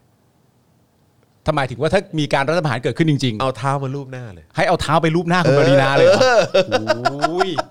เอาแล้วมึงเอ้ย เว้ยถ้าเกิดมีคนทำจริงขึ้นมาเนอะ นี่เขาบอกว่าขอให้ชุมนุมอย่างสันตินะ ไม่มีการอาฆาตมาร้ายใส่ร้ายผู้อื่น อย่าทำอะไรเลยเถิดอยู่ภายใต้กฎหมาย อย่าหยาบคาย บิดเบือน และจะเฝ้าดูนะว่าใครทำผิดกฎหมาย และตนเนี่ยจะดำเนินคดีกับทุกคนที่ทำผิด มีเป็นแสนคนเนี่ยตนก็จะฟ้องนะฮะ อืม ผู้สื่อข่าวถามถึงกระแสข่าวการทำรัฐประหาร นางสาวปรินากล่าวว่า ในรัฐบาลนี้เนี่ยไม่เกิดขึ้นอยู่แล้ว ไอ้แจ๋ว และเป็นการพยายามที่จะปั่นกระแส เออ และขอท้าว่า หากมีการทำรัฐประหารในช่วงนี้ อืม ให้เอาเท้ามาลูบหน้าตนได้เลย นี่ เออนะฮะแต่หากไม่มีการทำรัฐประหาร ตนขอเอาเท้าไปลูบหน้าคนที่สร้างกระแส อ๋อ ครับผม นั่น นั่นแปลว่ามีแสนคน เออครับ ก็ฟ้องแสนคน มีมี มี เป็นแสนก็จะฟ้ มี อง เป็นแสน หมด ฟ้องเป็นแสน ครับผม นั่นแปลว่าถ้าเกิดว่ามีใครปลุกปั่นเรื่องที่ทำรัฐประหารแล้วไม่เกิดขึ้นจริงขึ้นมา เออ เขาก็ขอเอาเท้าของเขาเองเนี่ย ขอเท้าไปรูปหน่อย ไปรูปหน้าคนที่ปลุกปั่นเรื่องพวกนี้บ้าง ใช่ครับ มีแสนคน ก็อาจ ค จะ รับผมเออมีแสนคนก็นะอืมครับผม โอ้โหสอสอกู เฮียอะไรเนี่ยโอ้ไม่อยากจะเก็บเป็นอารมณ์เลย แจ๋วแจ๋วแจ๋ว แจ๋วแจ๋วฮะแจ๋ว แจ๋ว แจ๋ว เออ แต่ว่ามันก็เป็นเรื่องที่ดีนะ นึกออกไหมนี่ก็เป็นการยืนยัน ครับ จากสสของทั้งฝั่งรัฐบาลไม่ใช่แค่พักร่วมเลยนะ ครับผม เป็นสสของพักพลังประชารัฐเองเลยเนี่ย ใช่ ขึ้นตรงต่อนายก เรียกว่า เอ่อ เป็นเป็นแกนนำเลย เป็นแกนนำ แกนนำรัฐบาล เออประยุทธ์จันทร์โอชาโดยตรง แล้ควรับ มาบอก ผม ว่ารัฐประหารไม่เกิดขึ้นในรัฐบาลนี้แน่นอนอะไรอย่างเงี้ยก็โหัวาเราต้องเก็บไว้แบบ เอ้ย อันนี้แหละเชื่อถือได้ เก็บไว้กับใจ ครับ เอาเลย นะฮะซึ่งก็อย่างที่บอกไปนะครับว่ากระแสข่าวลือการรัฐประหารเนี่ยมันก็เกิดขึ้น เยอะมากในช่วงในช่วงเอาเป็นว่าแบบหลายสัปดาห์ที่ผ่านมา ใช่ครับ ก็มีออกมาเรื่อย อืม เป็นครั้งเป็นคราวนะครับผมนะฮะอ่ะแต่ว่าเอ่อโดยเฉพาะเมื่อคืนนี้นะฮะแล้วก็ช่วงวันนี้เนี่ย อืม เออนะฮะกระแสก็กลับมาอีกครั้งหนึ่ง ครับ นะครับช่วงค่ำของเมื่อคืนเนี่ยนะครับมีแฮชแท็กเฮลิคอปเตอร์นะฮะ อืม ขึ้นเป็นอันดับหนึ่ง อืม บน Twitter เอ่อเอ่อไทยนะฮะ อืม เทรนดิ้งในเวลาอันรวดเร็วเลย อืม นะครับหลังจากที่มีผู้ใช้ Twitter จำนวนมากนะครับระบุว่าได้ยินเสียงเฮลิคอปเตอร์ บินต่ำผิดปกติในหลายพื้นที่ในหลายช่วงเวลา อย่างเช่น บริเวณอโศก ลาดพร้าว หนองแขม ปทุมวัน นางเลิ้งนะครับซึ่งผู้มีใช้ Twitter หลายคนพากันรายงาน แล้วก็ตั้งข้อสังเกตเชื่อมโยงกับประเด็นทางการเมือง อืม และการชุมนุมที่จะเกิดขึ้น อืม โดยเฉพาะข่าวลือเรื่องการรัฐประหารนั่นเอง คิดไปเอง เออ ปลุกปั่น คือคือเขาบอกว่าเออก็เสียงเฮลิคอปเตอร์ทำไมเฮลิคอปเตอร์ถึงบินถี่ขนาดนี้นะ เอออ อะไรอย่างเงี้ยเออครับผมนะฮะโดยบางคนเนี่ยอ้างอิงจากข้อความที่ทนายอานนท์นำพานะครับ เคยโพสต์ไว้ว่าประยุทธ์เนี่ยอาจลาออกก่อนวันที่ 25 พฤศจิกายน ใช่ แล้วก็อีกโพสต์หนึ่ง อืม ที่ทนายอานนท์เนี่ยโพสต์ว่ามีคนส่งข่าวมา แล้วก็ให้เช็คข่าวว่ามีการขนสไนเปอร์เข้ากรุงเทพ และพลเอกอภิรัตน์ได้เดินสายขอความเห็นเรื่องการทำรัฐประหาร ให้ทนายอานนท์ช่วยเช็คข่าวและเตรียมความพร้อม อืม อ่านะฮะก็คือทั้งหมดนี้ที่เล่ามาเนี่ยคือมีคนส่งข่าวมาให้ทนายอานนท์เนี่ยช่วย อืม ช่วยแฟกเช็คกิ้งอีกทีนึง อืม เออว่ามันมีมีข้อเท็จจริงอยู่ในนี้ขนาด อืม ไหนนะครับ อ่า ผม ขณะที่พานุพงษ์จัดนอกนะครับหรือว่าไม้ระยองเนี่ย ครับ ก็ได้โพสต์ข้อความ Facebook นะบอกว่าหากเกิดรัฐประหาร ขอให้ทุกคนทำคาร์ม็อบนะฮะก็คือจอดรถทิ้งบนถนน ขัดขวางการเคลื่อนกำลังพลของเจ้าหน้าที่ อืม แล้วเราจะทำประเทศไทยให้ดีกว่าเดิม พร้อมติดแฮชแท็กต่อต้านรัฐประหารนะครับผมนะฮะข่าวลือการรัฐประหารเกิดขึ้นอีกครั้งหนึ่งนะฮะแม้ว่าเมื่อวานนี้เนี่ยพลเอกประยุทธ์นะฮะและรัฐมนตรีว่าการกระทรวงกลาโหมนะฮะเอ่อเอ่อนายกรัฐมนตรีแล้วก็รัฐมนตรีว่าการกระทรวงกลาโหมนะครับ อืม แล้วก็พลเอกประวิทย์นะฮะรองนายก ต่างก็ออกมาปฏิเสธกระแสข่าวรัฐประหาร หรือการประกาศกฎเอยการศึกนะฮะ ครับ นอกจากนี้เมื่อวานนี้นะครับฝ่ายความมั่นคงก็ออกมาระบุว่าข่าวลือเรื่องรัฐประหารนั้นเนี่ยเป็นการสร้างกระแสขึ้นมา ไอ้ โดยยืนยันว่าทหารเนี่ยยังไม่มีแนวคิดในเรื่องของการทำรัฐประหารยังไม่มี ยังไม่ ยังไม่มียังไม่มีแนวคิดฮะเ ตอนนี้ยัง ครับยังไม่มีครับผมนะฮะรวมถึงสถานการณ์ปัจจุบันเนี่ยยังไม่ไปถึงขนาดนั้น อืมเหรอ ยังไม่ถึงขนาดนั้น อ๋อ นะฮะที่จะต้อง โอเค ใช้กำลังทหารเข้ามาควบคุมสถานการณ์ อ่า เพราะจังเพราะทางเจ้าหน้าที่ตำรวจเนี่ยยังสามารถทำหน้าที่ดูแลรักษาความเรียบร้อยได้ตามกฎหมายปกติ อืม ครับผม ก็ปล่อยให้เป็นหน้าที่ตำรวจไปก่อน ครับผม ฉีดน้ำ ยัง ผสมสารเคมีอะไร คื ก็ ยั ว่ากั ไม่ น ถึ ไป งมือเขายังไม่ถึงมือเขา อ่า ครับผมนะฮะ อ๋อ ความคืบหน้าล่าสุดนะครับแม้จะยังไม่มีคำชี้แจงเรื่องเฮลิคอปเตอร์บินต่ำอย่างเป็นทางการจากฝ่ายใดนะฮะแต่ผู้สื่อข่าวฝ่ายทหาร คุณวัฒนานานุ่วมนะครับเปิดเผยผ่านทาง Facebook ส่วนตัวนะครับว่าเฮลิคอปเตอร์เมื่อคืนนี้เนี่ยไม่ใช่เฮลิคอปเตอร์เตรียมการอะไร เช่นที่มีข่าวลือนะแต่ว่าเป็นเฮลิคอปเตอร์ขบวนเสด็จของพระราชินี ครับ นะครับที่เสด็จพระราชดำเนินกลับกรุงเทพ หลังจากที่เสด็จไปปฏิบัติพระราชกรณียกิจที่จังหวัดเพชรบุรี อ่า ครับผม โอเคโอเคโอเค โดยคุณวัฒนานานุ่วมบอกด้วยนะครับว่าหลังจากนี้เนี่ยจะมีแบบนี้อีกในการเสด็จปฏิบัติพระราชกรณียกิจต่างจังหวัดที่ไม่ไกลนัก อืม ของพระบรมวงศานุวงศ์ อ่าก็คือเป็นการยืนยัน ครับผม จากนักข่าว นักข่าวสายทหาร สายทหารด้วยว่า สายทหาร อ่าไม่น่าจะมีอะไรแบบนั้นแน่นอน ที่กำลังตกเป็นประเด็นและกำลังสงสัยกันอยู่ว่า เอ้ยทำไมเอ่อเฮลิคอปเตอร์ถึงบินบ่อยจังบินถี่จังเนี่ย เอออั นนี้คือไม่ได้เกี่ยวข้องกับรัฐประหารแต่อย่างใด ไม่เกี่ยวข้องไม่เกี่ยวข้อง อ่าน นะครับผมนะฮะแล้วก็คราวนี้ก็ทหารก็ออกมาพูดด้วย อืม บิ๊กบี้อะไรอย่างเงี้ย Big B นะค เหรอวะ บิ๊กบี้บิ๊กบี้ เออ บิ๊กบี้นะครับบิ๊กบี้ก็ออกมาบอกว่าเอ่อให้ตัดคำว่าปฏิวัติรัฐประหารเนี่ยออกไปจากหน้าสื่อ อุ๊ย อุ้ยอุ้ยโทษฮะหน้าสื่อแล้วก็โซเชียลมีเดียไปเลย ฮะ เอาออกไป ครับ เออนะฮะเพราะว่ามันไม่มีทางเกิดขึ้น อืม อะไรอย่างนี้นะครับเขาบอกว่าถามว่าถ้าทำรัฐประหารแล้วเนี่ยมันดีไหมอ่ะ มันดีมันดีกับประเทศชาติไหม เอ้า มันดีกับเศรษฐกิจหรือว่า เอ้า ความเป็นอยู่ของประชาชนไหม เอ้า เออ ก็รู้นี่ เออ ก็รู้นี่ว่า เฮ้ยนี่เขาพูดแล้วเขาแบบ เออ คือเขา หรือเขาด่าตู่ เขาด่าตู่ปะวะ ไอเชี่ยเฮ้ยแม่งทะเลาะกันแล้วข้างใน เฮ้ย เอา เอาละ แล้ววุ่นวายแล้ว บิ๊กบี้ บิ๊กบี้จะจัดการตู่แล้ว พูดอย่างนี้นี่คือยังไงวะเนี่ย เออ ครับผม ถามว่าทำรัฐประหารเนี่ยแล้วมันดีไหม มันดีกับประเทศชาติหรือไม่ มันดีกับเศรษฐกิจ และความเป็นอยู่ของประชาชนไหม เออบิ๊กบี้พูดเหรอ บิ๊กบี้พูดฮะ จริงเหรอวะ ใช่ครับผมนะ เฮ้ ฮะ ย อาจารย์แบงค์ขอขอขอทิชชู่เพิ่มหน่อยได้ไหมฮะ จากข้างในบ้างก็ได้ฮะ เออครับผมนะฮะ พอดีน้ำน้ำหกนิดหน่อย น้ำหกน้ำหก ครับผมนะฮะ แต่ว่าก็เนี่ยแปลกใจมากเลย เออ ว่าบิ๊กบี้พูดอย่างนี้ได้ไง มันไม่น่าจะเป็นคำพูดที่ออกมาจากบิ๊กบี้นะ บิ๊กบี้พูดอย่างนี้นี่คือ ด่าอดีตพบทบป่ะฮะ ใช่ ที่ทำการรัฐประหารมาก่อนป่ะฮะ ที่ปัจจุบันกลายเป็นนายกรัฐมนตรีของประเทคศรับผม ไทย อืม นี่คุณถือว่าจวบจ้าบมากนะฮะทำไมคุณกล้าทำไม่ถึงขนาดนั้นนะฮะ โอ้ย ทำรัฐประหารแล้วมันดีไหม เออ มันดีกับประเทศชาติหรือไม่ดี เออ ดีกับเศรษฐกิจและความเป็นอยู่ของประชาชนไหม เอออเนี่ย คุณศิวะส่งเข้ามาว่า แต่พี่ๆคุณบอกว่าดีอ่ะ เถียงเขาสิไปเถียงเขาสิ เออไปเคลียร์ดิ เออ เออไปเคลียร์ดิเ นี่คือถ้าประกาศมาแล้วมีประชาชนมาฟังอ่ะ ครับผม ทุกคนนั่งฟังแบบหน้าเอ๋อเลยนะ หน้าหน้าเอ๋อลักษณะแบบว่า บอกกู ไหม บิ๊บบิ๊บบิ๊บบอกบอกกูไหม เออ ครับ มึงมึงไปบอกพี่มึงดิ เออ เออ บิ๊บบิ๊บมันมีคนทำรัฐประหารอยู่ จริง ใช่ ๆ เห็นชัดๆเลยคนนึงอ่ะ ครับผม เออ บอกเขาไหมอ่ะ เออ ไป ทุก บอกเขาไหมอ่ะ ทุกวันนี้ก็เป็นอะไรนะ เป็น เออ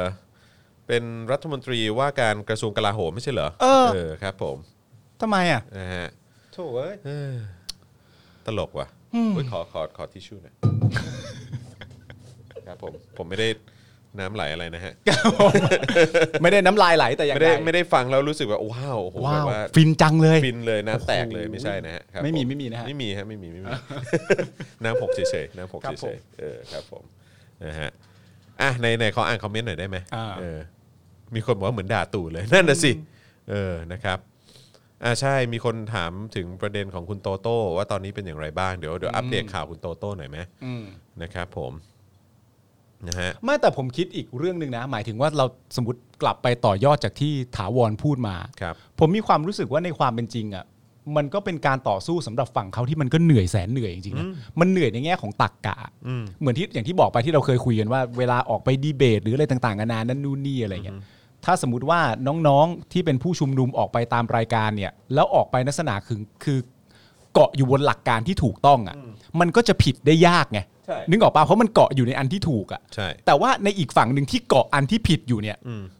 มันจะเดินมาที่ปลายทางที่มันถูกต้องมันก็เป็นไปไม่ได้ ไม่ได้ มันไม่มีทางเกิดขึ้นอยู่แล้ว ไม่มีทาง เพราะว่าในความเป็นจริงแล้วเนี่ยสมมติว่าเรามีม็อบเสื้อเหลืองถูกปะ ครับ แล้วก็มีเราก็มีม็อบที่เป็นเออของภาคที่เป็นประชาชนที่ต่อสู้เรียกร้องเพื่อประชาธิปไตย ครับ ถ้าสมมติว่าคุณจะพยายามดันให้อีกฝั่งหนึ่งไปอยู่ฝั่งตรงข้ามคุณน่ะนั่นแปลว่าฝั่งหนึ่งตั้งต้นอยู่ว่าประเทศเราต้องมีสถาบันพระมหากษัตริย์ นั่นแปลว่าอีกฝั่งหนึ่งที่อยู่ตรงข้ามคุณน่ะต้องเป็นฝั่งที่ให้ไม่มี อืม แล้วมันกลุ่มไหนอะ อืม คุณเจอกลุ่มนั้นแล้วเหรอ่ะ อืม คุณยังไม่เจอกลุ่มนั้นเลย ใช่ ว่ามันคือกลุ่มไหน เพราะฉะนั้นในความเป็นจริง ถ้ามันมีการทำงานในเบื้องหลังจริงๆอะไรอย่างเงี้ย ไม่แล้วคือเขาก็พยายามจะบอกว่าพวกที่บอกว่าปฏิรูปอะคือพวกพว ถูกต้อง ที่พ ไง ยายามจะล้มล้าง มันจึงต้องหาอันใหม่ขึ้นมาไงเพราะ ใช่ ในความเป็นจริงมันดันไปไม่ได้อะ ใช่ มันดันไปไม่ได้ว่า เราบอกว่าต้องมี เพราะฉะนั้นฝั่งตรงข้ามต้องเป็นฝั่งที่บอกว่าให้ไม่มี แต่มึงไม่เจอกลุ่มนั้นน่ะ ใช่ใช่ใช่ มึงก็ต้องสร้างความพยายามขึ้นมา ถูก สมมติมีลูกน้องเดินมาหาหัวหน้าแล้วแบบว่าหัวหน้าก็สั่งแบบว่า เฮ้ย มึงไปบอกว่ามึงไปบอกคน ว่าไอ้พวกเนี้ยมันเป็นพวกที่ไม่ต้องการให้มีแล้วลูกน้องบอกว่า แต่เขาไม่ได้พูดนะครับ เออเขาพูดว่าปฏิรูป เอ้ย มันจะไปยากอะไรเล่า เออก็บอก มึงก็บอกไปสิว่า มันอย่างเดียวกัน เออ หรือมึงก็บอกเขาว่า คือมันพูดอย่างเงี้ยแต่ว่าความจริงความหมายของมันอะคืออีกอย่าง เออ าว แบบ ไเฮีย แปลแปลความหมายแทนมัน แล้วมันตลกมากเลยนะ มันเหมือนว่ามันเหมือนว่าคนคนคนจะพยายามให้คนหนึงผิดอ่ะ เออ แต่ว่ามันไม่ตรงประเด็นอ่ะ เออ สมมติเล่น เออ สมมติว่ากูตกปลาอยู่ เออ กูตกปลาอยู่ริมแม่น้ำซึ่งไอการตกปลาริมแม่น้ำของกูเนี่ยมันไม่ได้ผิด อืม มันสามารถตกได้ ครับ แต่บังเอิญว่ามีคนที่ไม่ชอบการตกปลา อืม จะมาห้ามกูว่าไม่ให้ตกปลา อืม แต่ว่าในเมื่อตกปลามันมันไม่ได้ผิดในสถานที่ตรงนี้ อืม เขาก็โกรธกูมาก อืม แล้วก็เดินมาบอกกูว่า หยุดหยุดเดี๋ยวนี้หยุดพนันบอลเดี๋ยวนี้ ฮะ ได้พนันกูไม่ได้พนัน กูไม่ได้พนัน กูไม่ได้ บ พ อล นัน กูตกปลา เออ แล้วมึง มึงอย่ายัดเยียด อย่าอย่าอย่า อย่ายัดเยียด กูไม่ ตกปได้พนั ลาน บอล กูตกปลา มึงจะให้กูพนันบอลกับปากกระโห่เหรอกูไปกูทำไม่ได้ ถ้ามึงจะบอกว่ามึงไม่ชอบที่กูตกปลามึงก็บอกเลยว่าไม่ชอบที่กูตกปลาแต่มึงมาแบบว่าอย่าแทงคู่นี้ เออ กูไม่ได้แทง กูตกปลาอยู่ แล้วต้องอธิบายกันนานเท่าไหร่อ่ะ เออเออ กว่าคนที่จะถูกมึงกล่าวหาจะเข้าใจว่าอ่ะไอ้เฮียพูดถึงกูเหรอเนี่ย กูไม่รู้ตัวเลยนะ เออ กูไม่รู้ตัวเลยนะว่า เออเออ ว่ามึงกำลังพูดถึงกูอยู่ เอออ อะไรเงี้ย เออเออ เพราะฉะนั้นที่บอกไปในฝั่งเขาอ่ะมันก็คงจะเหนื่อยหน่อย เพราะว่ามึงพูดแต่ละอย่างในสิ่งที่กูไม่ได้ทำอ่ะ แต่มึงพยายามเอามาให้กูว่ามันเป็นจะให้มันจริงให้ได้อ่ะ แล้วมันไม่จริงอ่ะ แล้วก็กลับกลายเป็นฝั่งกูเองงงแบบว่าเฮ้พี่พูดถึงใครอ่ะ เออเออ มันไม่ใช่พวกกูอยู่แล้วอะ ใช่ใช่ เอ ใช่ อ ใช่ใช่ใช่เออนะครับผมเอ้อก็อย่างเงี้ยแหละฮะคือคนแม่งพยายามจะแถนะแล้วก็พยายามจะยัดเยียดนะฮะให้กับเอ่อคนอื่นนะครับในสิ่งที่เขาก็ไม่ได้ทำนะฮะอันนี้ก็คือความทุเรศที่เราก็จะเห็นเกิดขึ้นในเกมการเมืองยุคสมัยนี้ ใช่ นะครับ ผม ผมนะฮะแล้วก็เมื่อกี้ก็เป็นประเด็นที่น่าสนใจนะ อืม ที่เมื่อกี้เขาบอกว่าที่บอกว่าคุณวัฒนานานุ่วมใช่ไหม อืม เขาบอกว่าหลังจากนี้เนี่ยจะมีแบบนี้อีกนะ ในการเสด็จปฏิบัติพระราชกรณียกิจต่างจังหวัดที่ไม่ไกลนัก อืม ก็คือการที่จะมีเฮลิคอปเตอร์บินแบบเนี้ย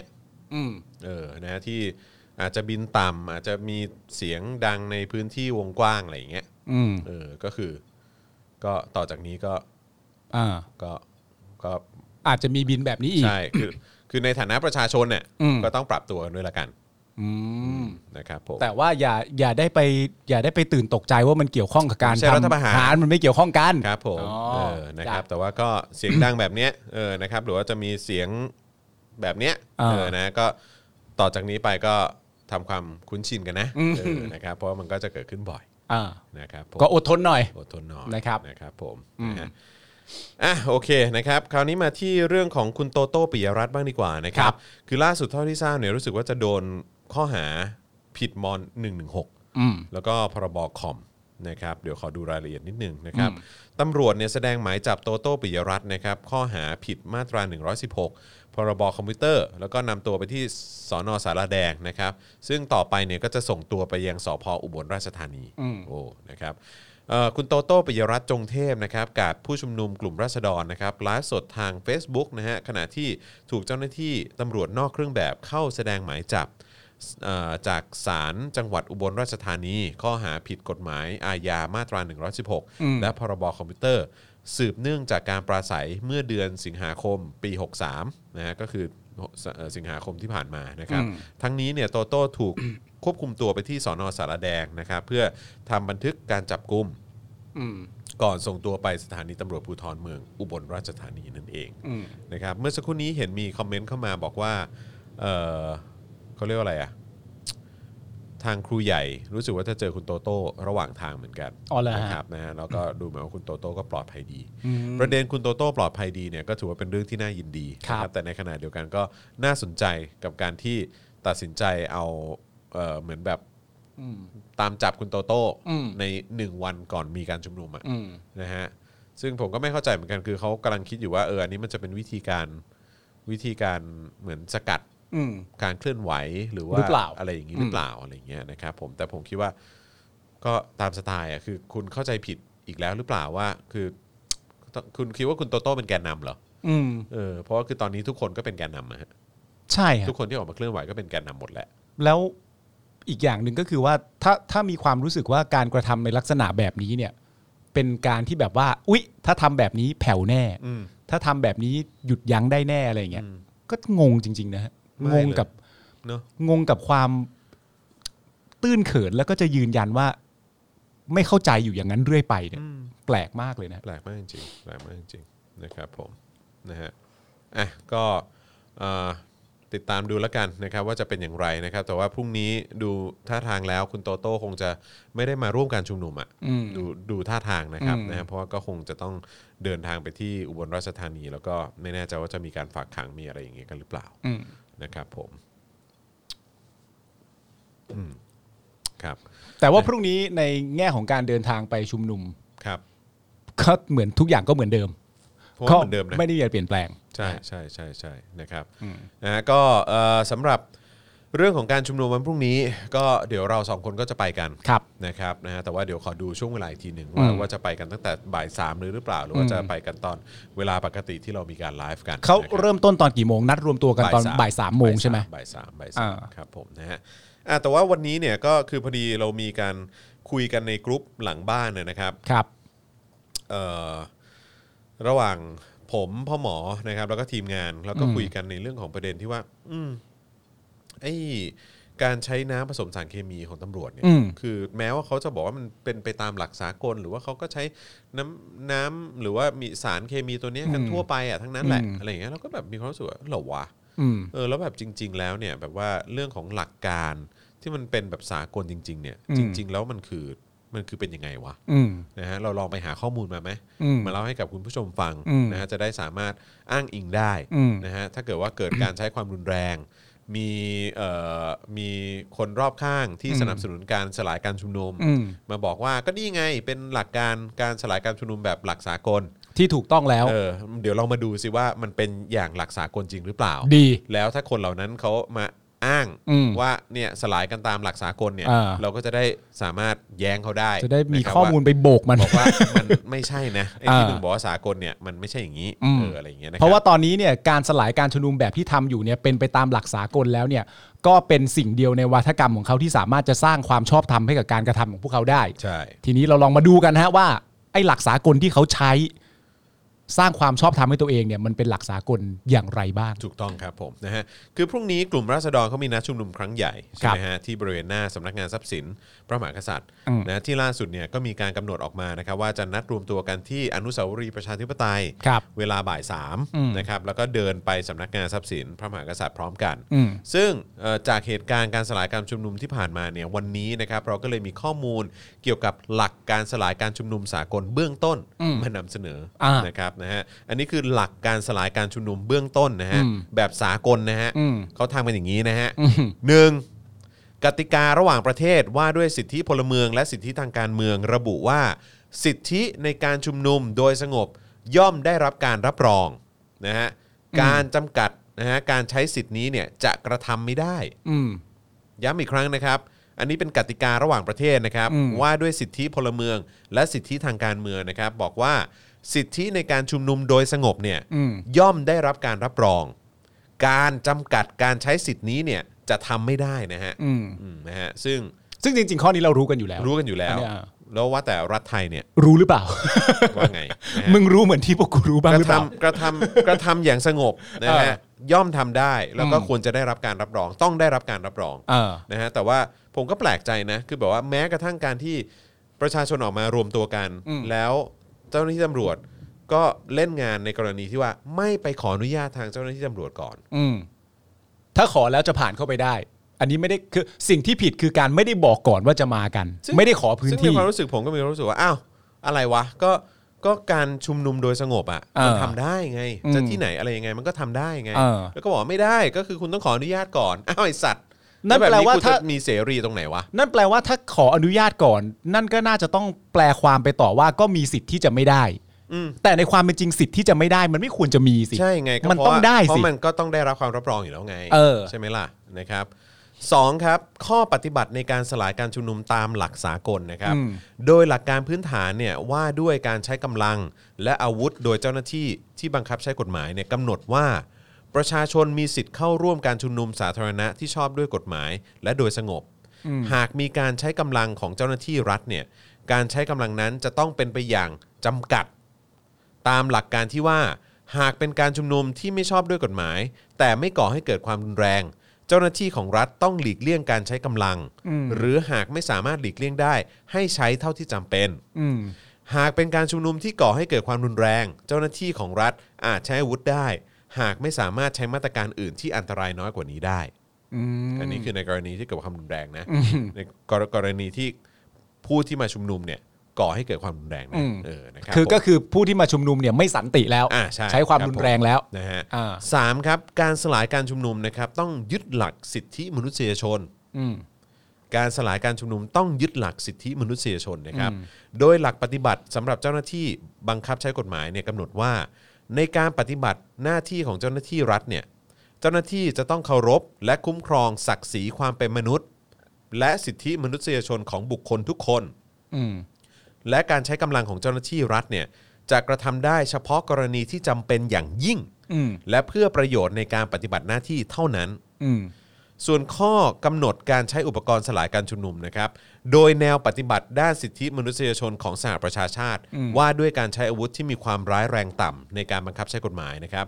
ของสำนักงานข้าหลวงใหญ่สิทธิมนุษยชนแห่งสหประชาชาติได้กำหนดวิธีการใช้กฎหมายเอ่อวิธีการใช้อาวุธแต่ละประประเภทไว้ชัดเจนดังนี้ อืม หนึ่งปืนใหญ่ฉีดน้ อืม ำนะฮะหรือ water cannon อืม ออกแบบมาเพื่อสลายการรวมกลุ่ม หรือหยุดพฤติกรรมการใช้ความรุนแรง อืม โดยทั่วไปควรจะใช้ในสถานที่กระทบต่อความสงบเรียบร้อยอย่างร้ายแรง ซึ่งมีความเป็นไปได้อย่างยิ่งว่าจะนำไปสู่การเสียชีวิต บาดเจ็บสาหัส หรือการทำลายทรัพย์สินอย่างรุนแรงในวงกว้างเท่านั้น อืม คือการจะหยิบเอาไอ้ปืนใหญ่ฉีดน้ำเนี่ยหรือว่าไอ้ อืม water cannon ออกมาใช้เนี่ย อืม ต้องใช้ในกรณีที่เห็นว่ามันมีความรุนแรงเกิดขึ้น อาจก่อให้เกิดการเสียชีวิตได้ และบาดเจ็บสาหัส หรือว่าเป็นการทำลายทรัพย์สินอย่างรุนแรงในวงกว้าง อืม แบบเนี้ยก็ อ่า เหมาะกับการที่จะคือโอเคกับการที่จะเอาออกมาใช้ อ่า นะครับผม นั่นแปล ะฮะ ว่าอ่ะอย่างที่บอกไปแล้วนะครับว่า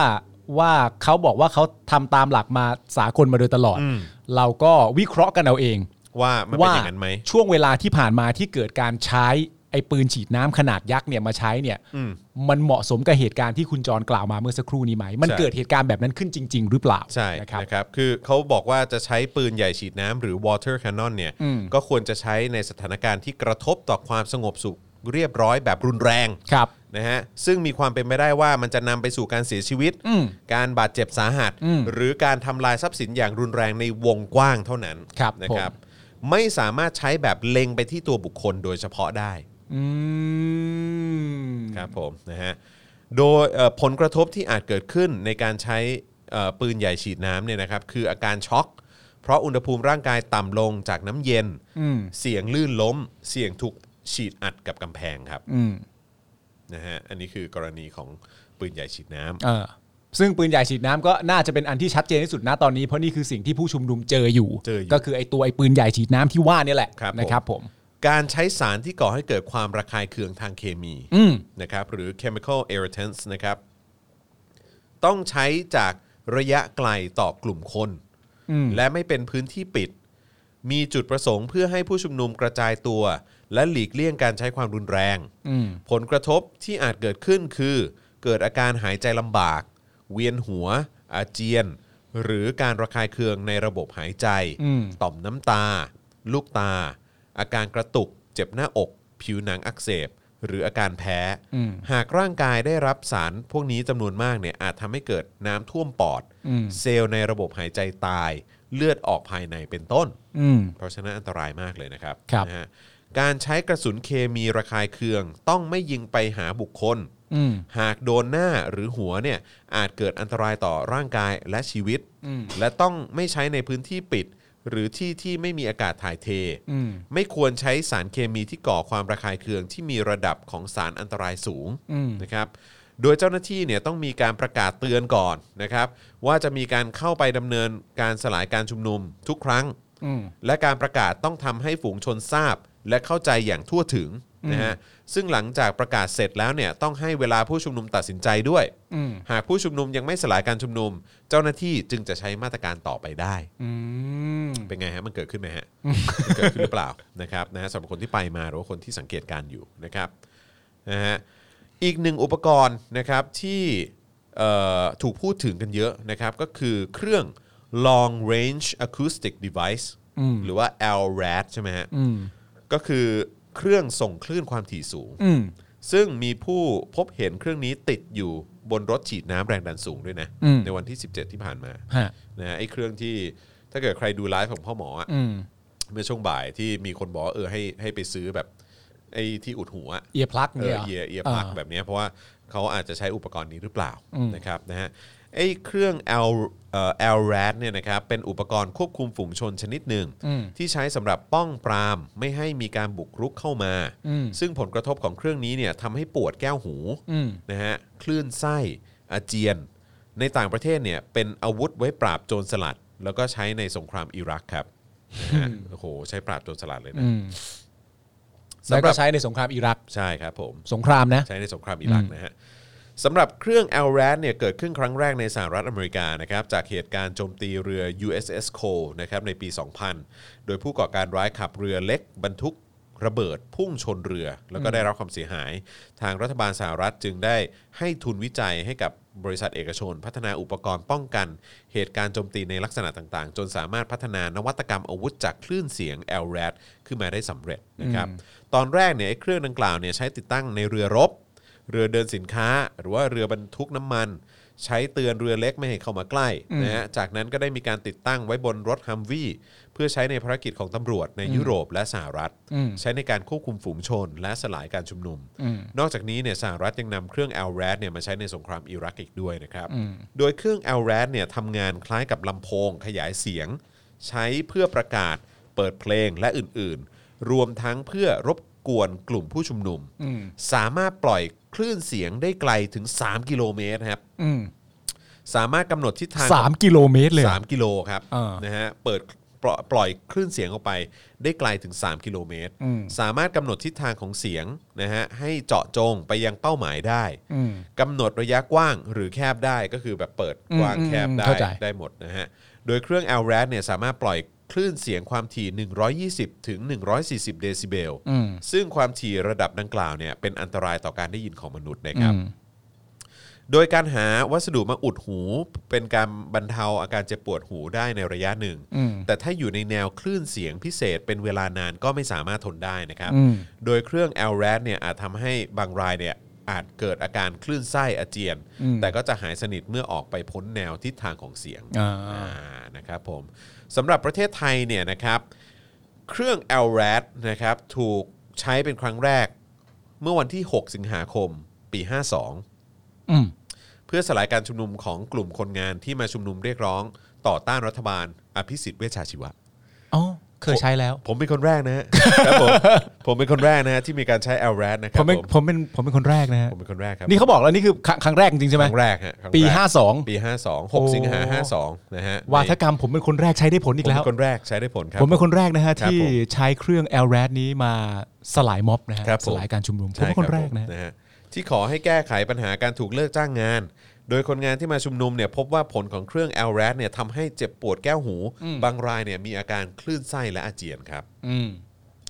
ต่อมานะครับเครื่อง l r a d เนี่ยก็ถูกออกมาใช้ในพื้นที่สาธารณะอีกครั้งหนึ่ง ในการชุมนุมของกลุ่มคนเสื้อแดงบริเวณแยกราชประสงค์ครับบริเวณใกล้กับแยกราชดำริเมื่อปี 53นะฮะก่อนก็เป็นยุคของรัฐบาลอภิสิทธิ์เช่นเดียวกันครับผมนะฮะ โอ้โหสม่ำเสมอดีสจริง ม่ำเสมอจริงๆนะฮะ ๆไอ้ยตอนนั้นคุณถาวรเสเนียมเขาอยู่ในพักยังไง เอ้ยอยู่ดิ แล้วเขาอยู่แล้วใช่ไหม อยู่มานานเออเขาคนเก่าคนแก่เออครับผมอ่ะสำหรับเครื่อง l r a d เนี่ยนะฮะราคาของมันเนี่ยนะครับมีรายงานว่ากองบัญชาการตำรวจนครบาลเคยซื้อมาประจำการเป็นเครื่องขนาดใหญ่ อืม แบบปล่อยเสียงได้ 3 กิโลเมตร อืม คือมึงจะเอาไปไกลขนาด 3 กิโลเมตรทำไมวะ มึงจะเอาไปแบบ นะฮะ หาเสียงเหรอ แม่งคือแบบเวลาเขายิงสัญญาณกันมันก็ยิงกันในเมืองเมื่อวะ เออ มันก็ไปไม่ไกลเกินแบบ เออ 500 เมตรเปล่าวะ เออ คือมึงเอามาทำไม3กิโล แต่เดี๋ยวนะเพราะย้อนกลับไปหาความชอบทำเล็กน้อยก่อนก็คือว่า คือคือตอนแรกที่อธิบายเนี่ย มันมันเหมือนจะสามารถไปทำความเข้าใจได้ว่ามันเป็นอาวุธสงคราม อ่า แต่จ ครับ ริงผๆม อะมันไม่ใช่หรอกมันก็ อ่า เอาไว้สสลายการชุมนุมจริงๆนั่นแหละแต่ว่าสามารถอัดแอปเอาไปใช้เป็นอาวุธสงครามได้ด้วย ใช่ ก็คือ เออ ใช้ในสงครามได้ด้วย เอ เหมื อ อนกัน ได้ด้วย นะครับ ซึ่งที่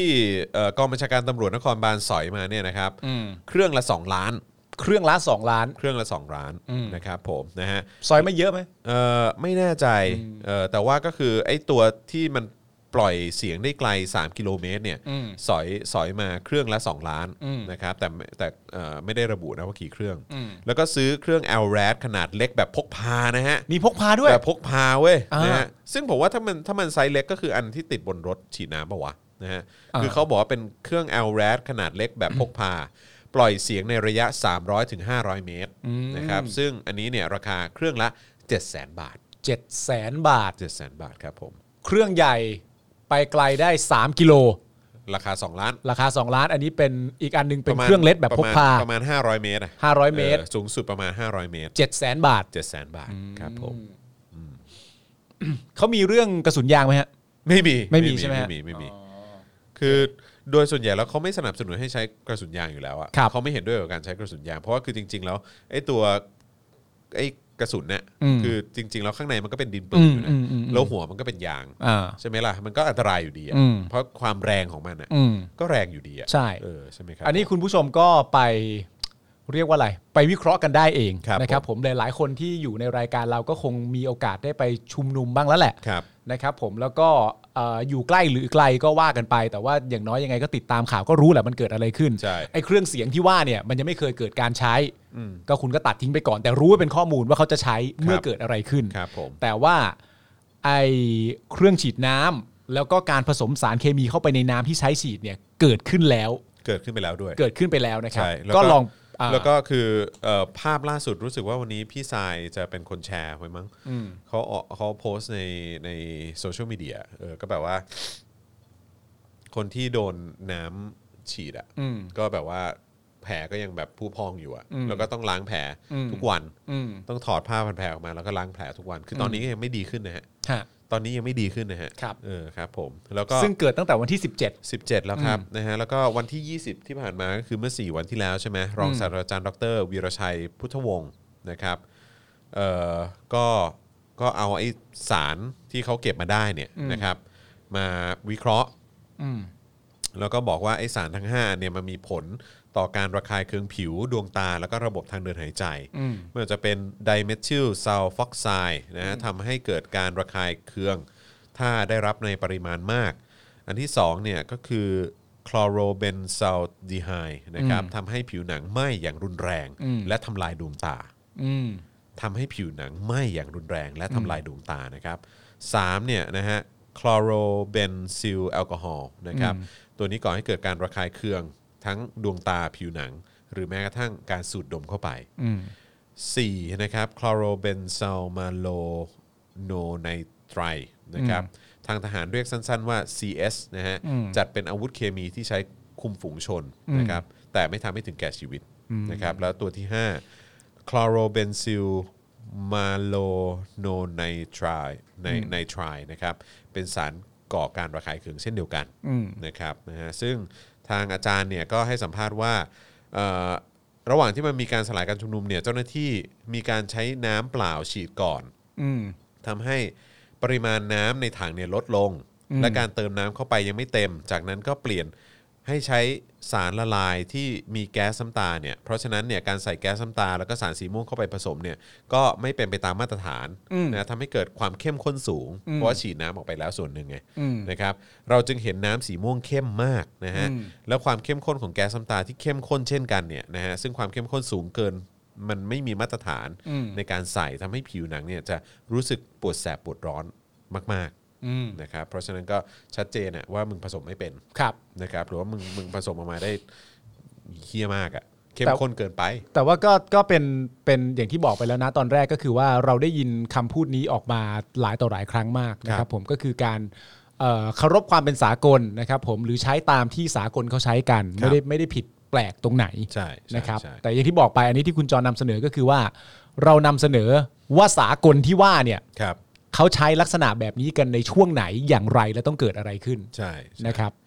แล้วก็ดูความเป็นไทยของเราเองว่า เอ๊ะ เวลาเขาพูดว่าสากลเนี่ยมันสากลจริงไหม นั่นน่ะสิเออนะแล้วก็เมื่อวานนี้นายคริสโปตระนันนะครับนักกฎหมายแล้วก็อดีตผู้สมัครสสพักอนาคตใหม่นะครับนำผู้เสียหาย 4 คนที่ได้รับผลกระทบจากการฉีดน้ำแรงดันสูงของตำรวจเนี่ยนำหลักฐานบาดแผลที่ถูกน้ำฉีด และน้ำสารเคมีที่ใช้ฉีดใส่ผู้ชุมนุมเนี่ยไปให้พนักงานสอบสวนตรวจสอบดำเนินคดีตามกฎหมายกับตำรวจผู้ปฏิบัติหน้าที่ฉีดน้ำและผู้บังคับบัญชาการสั่งการ ให้ฉีดน้ำใส่กลุ่มผู้ชุมนุม ข้อหาปฏิบัติหน้าที่โดยมิชอบ และทำร้ายร่างกาย ซึ่งถูกต้องแล้ว ครับ นะด้านนายแพทย์ทศพรเสรีรักษ์นะฮะอันนี้เป็นเอ่อ คุณหมอทศพรน่ะที่เราน่าจะคุ้นเคยที่เขาไปร่วมการชุมนุมนะครับ ก็นอกจากจะเป็นสมาชิกเพื่อไทยแล้วเนี่ยก็ยังนำผู้ได้รับบาดเจ็บจากเหตุการณ์สลายการชุมนุมที่หน้ารัฐสภาเนี่ยมาแถลงกับสื่อมวลชน แบ่งเป็น 3 กลุ่ม ก็คือกลุ่มทีหนึ่1 คนที่ถูกยิงด้วยอาวุธปืนที่ขา 2 คน ที่ท้องนะฮะเอ่อด้านข้างเนี่ยนะฮะหนึ่งคน รายที่หนักที่สุดเนี่ยนะครับคือคือถูกยิงที่ขาซ้ายกระดูกหักนะฮะ แพทย์ก็ได้ผ่าตัดนำกระสุนออก แล้วก็ใช้เหล็กดามไว้แล้ว กลุ่มที่2นะครับผู้ที่ได้รับผลกระทบจากก๊าซสารเคมี โดยมีอาการเกี่ยวกับระบบทางเดินหายใจ ไม่ว่าจะเป็นการไอการจามนะครับซึ่งบางส่วนเนี่ยยังอยู่ที่โรงพยาบาลนะครับจนทุกวันนี้ยังอยู่โรงพยาบาลนะกลุ่มที่3นะครับผู้บาดเจ็บจากน้ำผสมสารเคมี ซึ่งผลกระทบโดยตรงจะมีรอยเหมือนถูกไฟไหม้ที่บริเวณหลังและศีรษะ อ่า เนื่องจากสารเคมีที่ที่มันไปทำลายผิวหนังชั้นนอก ไปจนถึงหนังแท้บางรายเนี่ยอาการหนักมากนะครับอืมนะฮะโดยขณะนี้นะครับยังไม่สามารถเปิดเผยได้นะครับ ว่าสารเคมีที่เจ้าหน้าที่ใช้เป็นสารชนิดใด แต่เจ้าหน้าที่นิติเวชได้เก็บตัวอย่างของสารเคมีไว้แล้วนะครับ พร้อมเรียกร้องให้รัฐบาลอย่าใช้ความรุนแรงต่อกลุ่มผู้ชุมนุมอีกครับผม ก็อ่าสองเรื่องนะครับผม ครับ เรื่องแรกก็คืออย่างที่บอกไปแล้วว่ามันมีความเป็นสากลจริงไหม ครับผม เรื่องที่สองที่เรารู้กันเนี่ยก็คือว่าอ่าสารเคมีแต่ละอย่างที่คุณจรพูดเนี่ยมันมีหน้าที่เอาไว้ทำอะไรกับร่างกายเรา ครับ บ้าง ก็คือแน่ๆก็คือทำให้ระคายเคืองอะไรอย่างเงี้ยแหละ เออ เออแต่ว่าไอการผสมของเขาอ่ะ เออ แม่งผสมแบบเข้มข้นมาก เออ แล้วก็ผสมแบบไม่ได้มาตรฐานจนก่อให้เกิดความความอันตราย มันเหมือนเกินอัตรา ต่ ของมันอะ และ เออ ชีวิตของ เออ ประชาชนนะ ซึ่งก็เป็นเรื่องนี้น่าจะเป็นเรื่องข้อระมัดระวังก็แล้วกันนะค ครั รั บบ ผมว่าเพราะว่าสมมติว่าตามการคาดเดาจากทั้งคุณผมแล้วก็แล้วก็คุณจรเนี่ย ครับ วันที่ 25 ก็คือวันพรุ่งนี้เนี่ย น่าจะฉีดไหม ผมคิดว่าก็คงฉีดแน่ เอออเพราะฉะนั้นเราก็รู้รู้ภัยของมันเอาไว้ก่อนแล้วกัน ๆแต่ผ ว่าม แต่ผมรู้สึกสนใจอันหนึงนะที่เขามีคอมเมนต์น่ะ อืม เหมือนมีคุณผู้ชมส่งเข้ามาบอกว่าต่อให้อันนั้นปะเมื่อกี้ปะต่อให้ ต่อให้คุณไม่ไปม็อบเนี่ยแหละฮะ อ่าใช่ ต่อให้คุณไม่ไปม็อบ แต่ถ้าบ้านอยู่แถวแถวๆที่เขาใช้เครื่องคลื่นเสียงเนี่ยคุณลูกๆพ่อแม่ แล้วก็สัตว์เลี้ยงเนี่ยก็โดนไปด้วยนะครับ เพราะมันทะลุผนังได้ถึงบอกว่าโดนกันหมดในระยะ 3 กิโลเมตร ลองนึกถึงคนแก่ๆหรือเด็กทารกที่โดนดูใช่ใช่ใช่เออ นี่ต่อมาอันนี้ป่ะ อะไรนะคลื่นเสียงเนี่ยต้องไม่ใช้ในเขตเมืองและแหล่งชุมชน เพราะมันทะลุกำแพงและระยะการทำลาย กว้าง กว้าง เขาจะใช้ในเขตสงครามที่ไม่ใช่เขตบ้านเรือน แต่ทหารไทยจะใช้ในเขตเมืองที่มีทั้งเด็กคนชราและสัตว์เลี้ยงเออว่ะไอตอนที่เขาใช้ก็คือใช้สลายของเสื้อแดงใช่ไหมล่ะ ครับ ก็ในเมืองดิ ก็มันก็หลาย ๆ ที่ ลง มันก็ในเมือง ก็ นะ กลางกรุงอ่ะเออก็ยังจะใช้อีกเนาะ อืม ครับผม ก็เนี่ยแหละฮะเวลาชอบอ้างอะไรสากลเนี่ยแหละฮะ ครับผม แต่มันก็ทุเรศอยู่แล้วแหละ ก็คือแบบว่า คือคนทำรัฐประหารก็บอกว่าอ้างว่าอันนี้เป็นประชาธิปไตย แต่ว่าก็คือแบบ มันสไตล์เขาอยู่แล้วฮะ เออมันคือความตอแหลอยู่แล้วอะ แต่ว่าในความเป็นจริงแล้วข้อดีที่มันเกิดขึ้นนะตอนนี้ก็คือว่าเหมือนคนคุณทำอะไรแล้วคนเขารู้ทันน่ะ ครับ นึกออกไหมจากตอนแรกเนี่ย เราอาจจะไม่ตั้งข้อสงสัยก็ได้นะ ถ้าเราอยู่เพลินๆน่ะ ครับ แต่ถ้าเกิดว่ารัฐบาลมาประกาศเมื่อไหร่ว่าไอ้ไอ้ไอ้ที่เราทำเนี่ยสากลในหัวคิดทันทีโป้งไม่ใช่แน่ แล้วกูก็รีบต้องรีบไปศึกษาว่ามันไม่ใช่อย่างไรบ้าง ครับ มันก็ไอการกระทำลักษณะแบบนี้เนี่ยมันก็จะยิ่งเหมือนเปิดตาคนในประเทศไปเรื่อยๆเรื่อยๆเรื่อยๆเพราะว่าจากความไม่ไวเนื้อเชื่อใจที่เขามีต่อคุณเนี่ยไม่ว่าคุณจะทำอะไรขึ้นมาเนี่ยคุณจะทำไปเปล่าๆไม่ได้นะครับเพราะว่าณตอนนี้เนี่ยคุณพูดอะไรก็แล้วแต่เนี่ย มีแนวโน้มสูงมากที่ประชาชนในประเทศจะไปศึกษามาทั้งหมดคุณจะคุณจะตอแหลได้ยากขึ้นนะฮะมันจะลำบากตรงนี้ เออนะครับผมนะฮะอ่ะโอเคก็รอดูแล้วกันว่า ค พ รับ รุ่งนี้จะเป็นอย่างไร อืม นะครับผมนะฮะก็พรุ่งนี้เอ่อพรุ่งนี้บ่ายสามเป็นต้นไป บ่ายสามนัดรวมตัว ที่อนุสาวรีย์ประชาธิปไตยนะครับ แล้วก็จะเริ่มเคลื่อนที่ แล้วก็ใช่ครับผมนะฮะ เดี๋ยวผมกับคุณก็เดี๋ยวเราหลังรายการเรานัดเวลากันอีกที เดี๋ยวดูเวลากันอีกที ว่าเราจะไปให้ให้ตรงกับตั้งแต่เริ่มหรือไปให้ตรงกับไลฟ์นะครับ อืมครับเฮ้ยนี่ผมงงว่ามันมีช็อตแบบคุณนวัดไปออกรายการคู่กับหมอวรงค์ด้วยเหรอฮะ เฮ้ย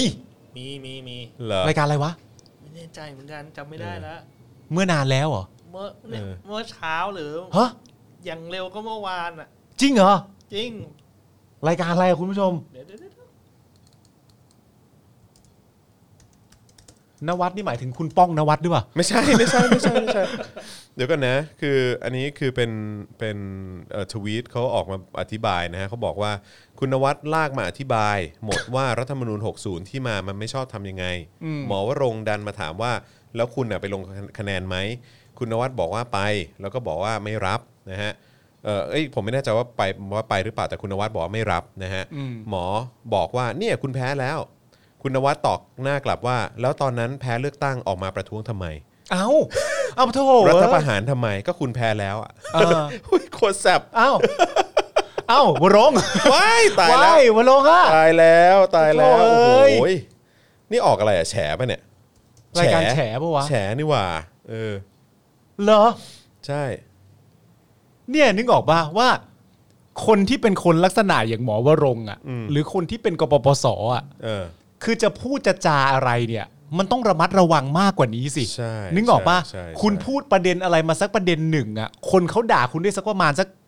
เจ็ดแปดเก้าประเด็นน่ะ นึกออกป่ะพูดอะไรมันต้องระมัดระวังมากกว่านี้สิ ผมผมผมขอขอขออนุญาตเปิดเป็นเสียงได้ไหมฮะ ผมขอเปิดเสียงอันนี้แล้วกันเนอะหรือว่าผมส่งส่งให้จานแบงค์ได้ปะ ส่งมาได้ส่งมา ผม ได้ ส่งได้นะเออแต่แต่เอาแค่เฉพาะเสียงนะ เดี๋ยว ได้ได้ครับ เดี๋ยวถ้าภาพเดี๋ยวมันจะผิดลิขสิทธิ์เขา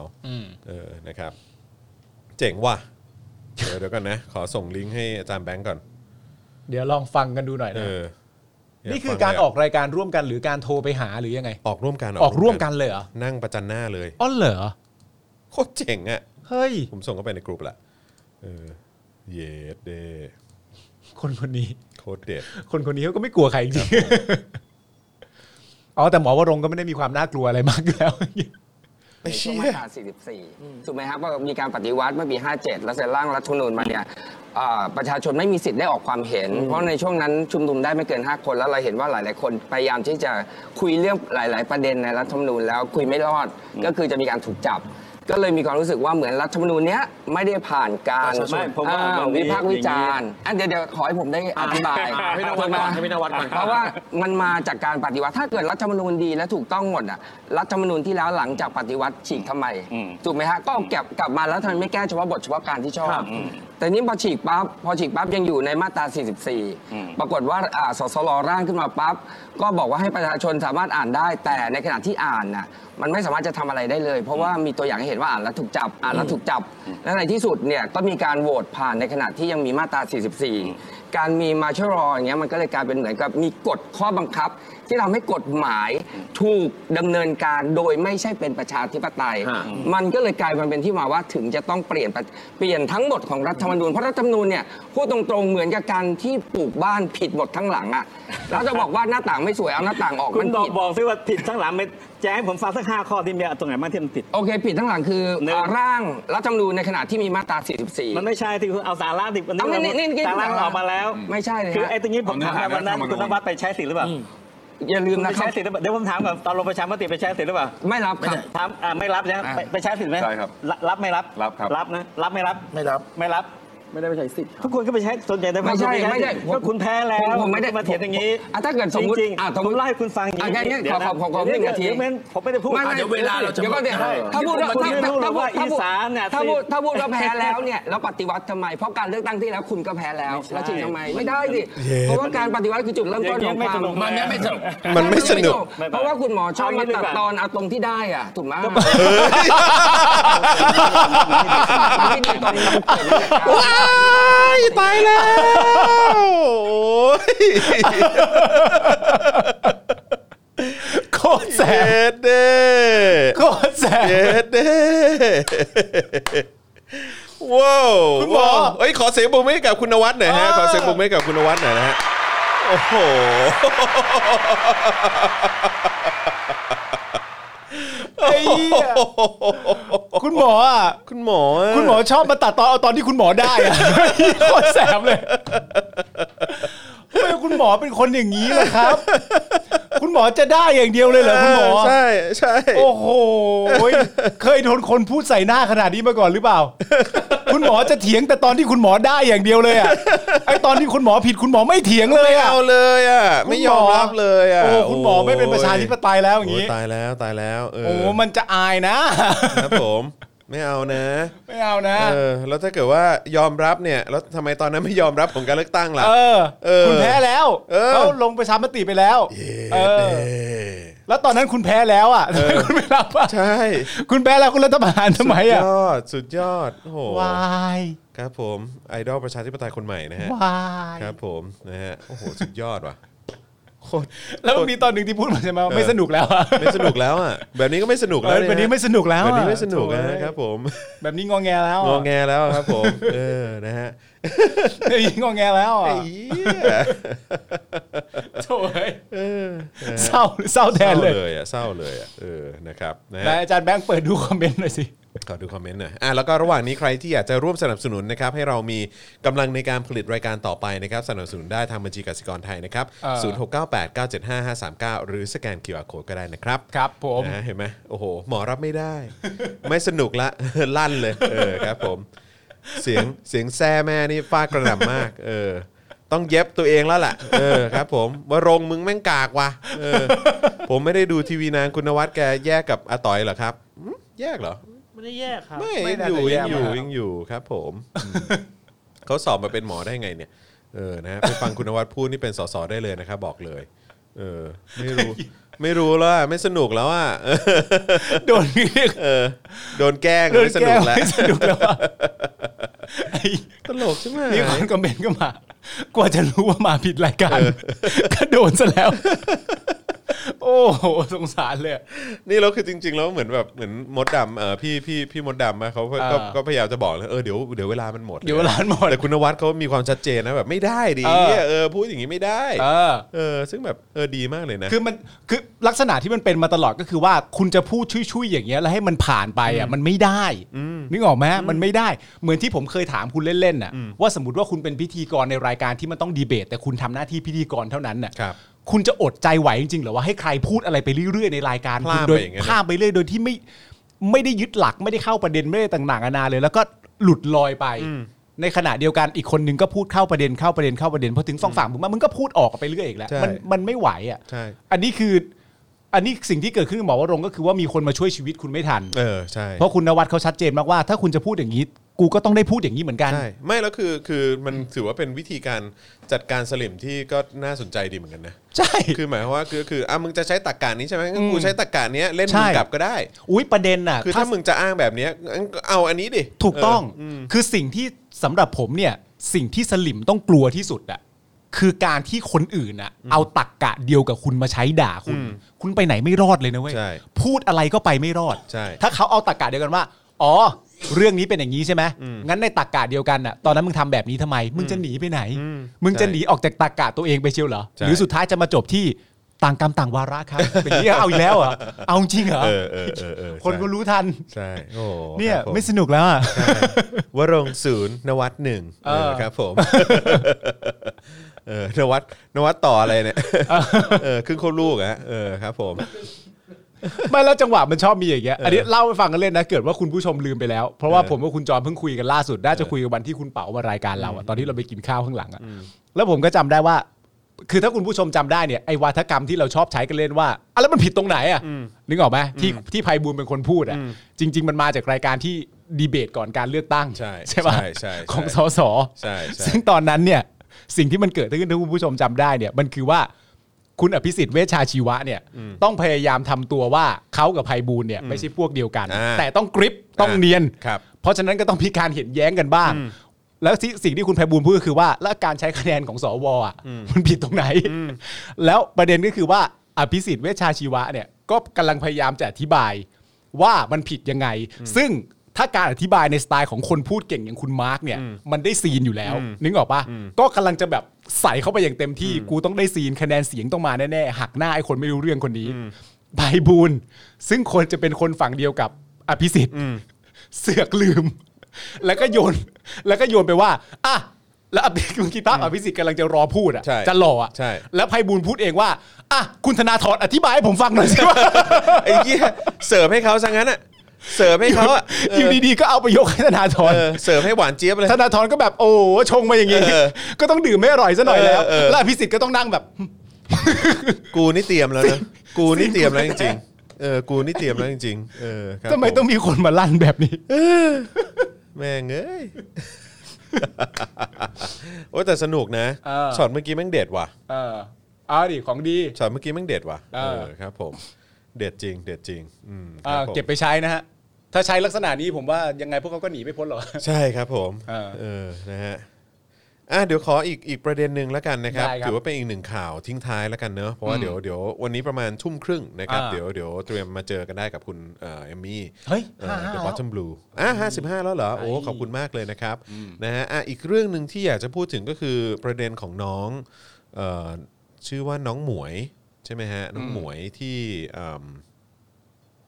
ที่ถือป้าย คุกคาม เอ่อเรื่องของการที่เอ่อระบุเอ่อป้ายที่ระบุข้อความว่าหนูถูกครูธรรมนาจารย์ โรงเรียนไม่ใช่สถานที่ปลอดภัยนะครับ ซึ่งก็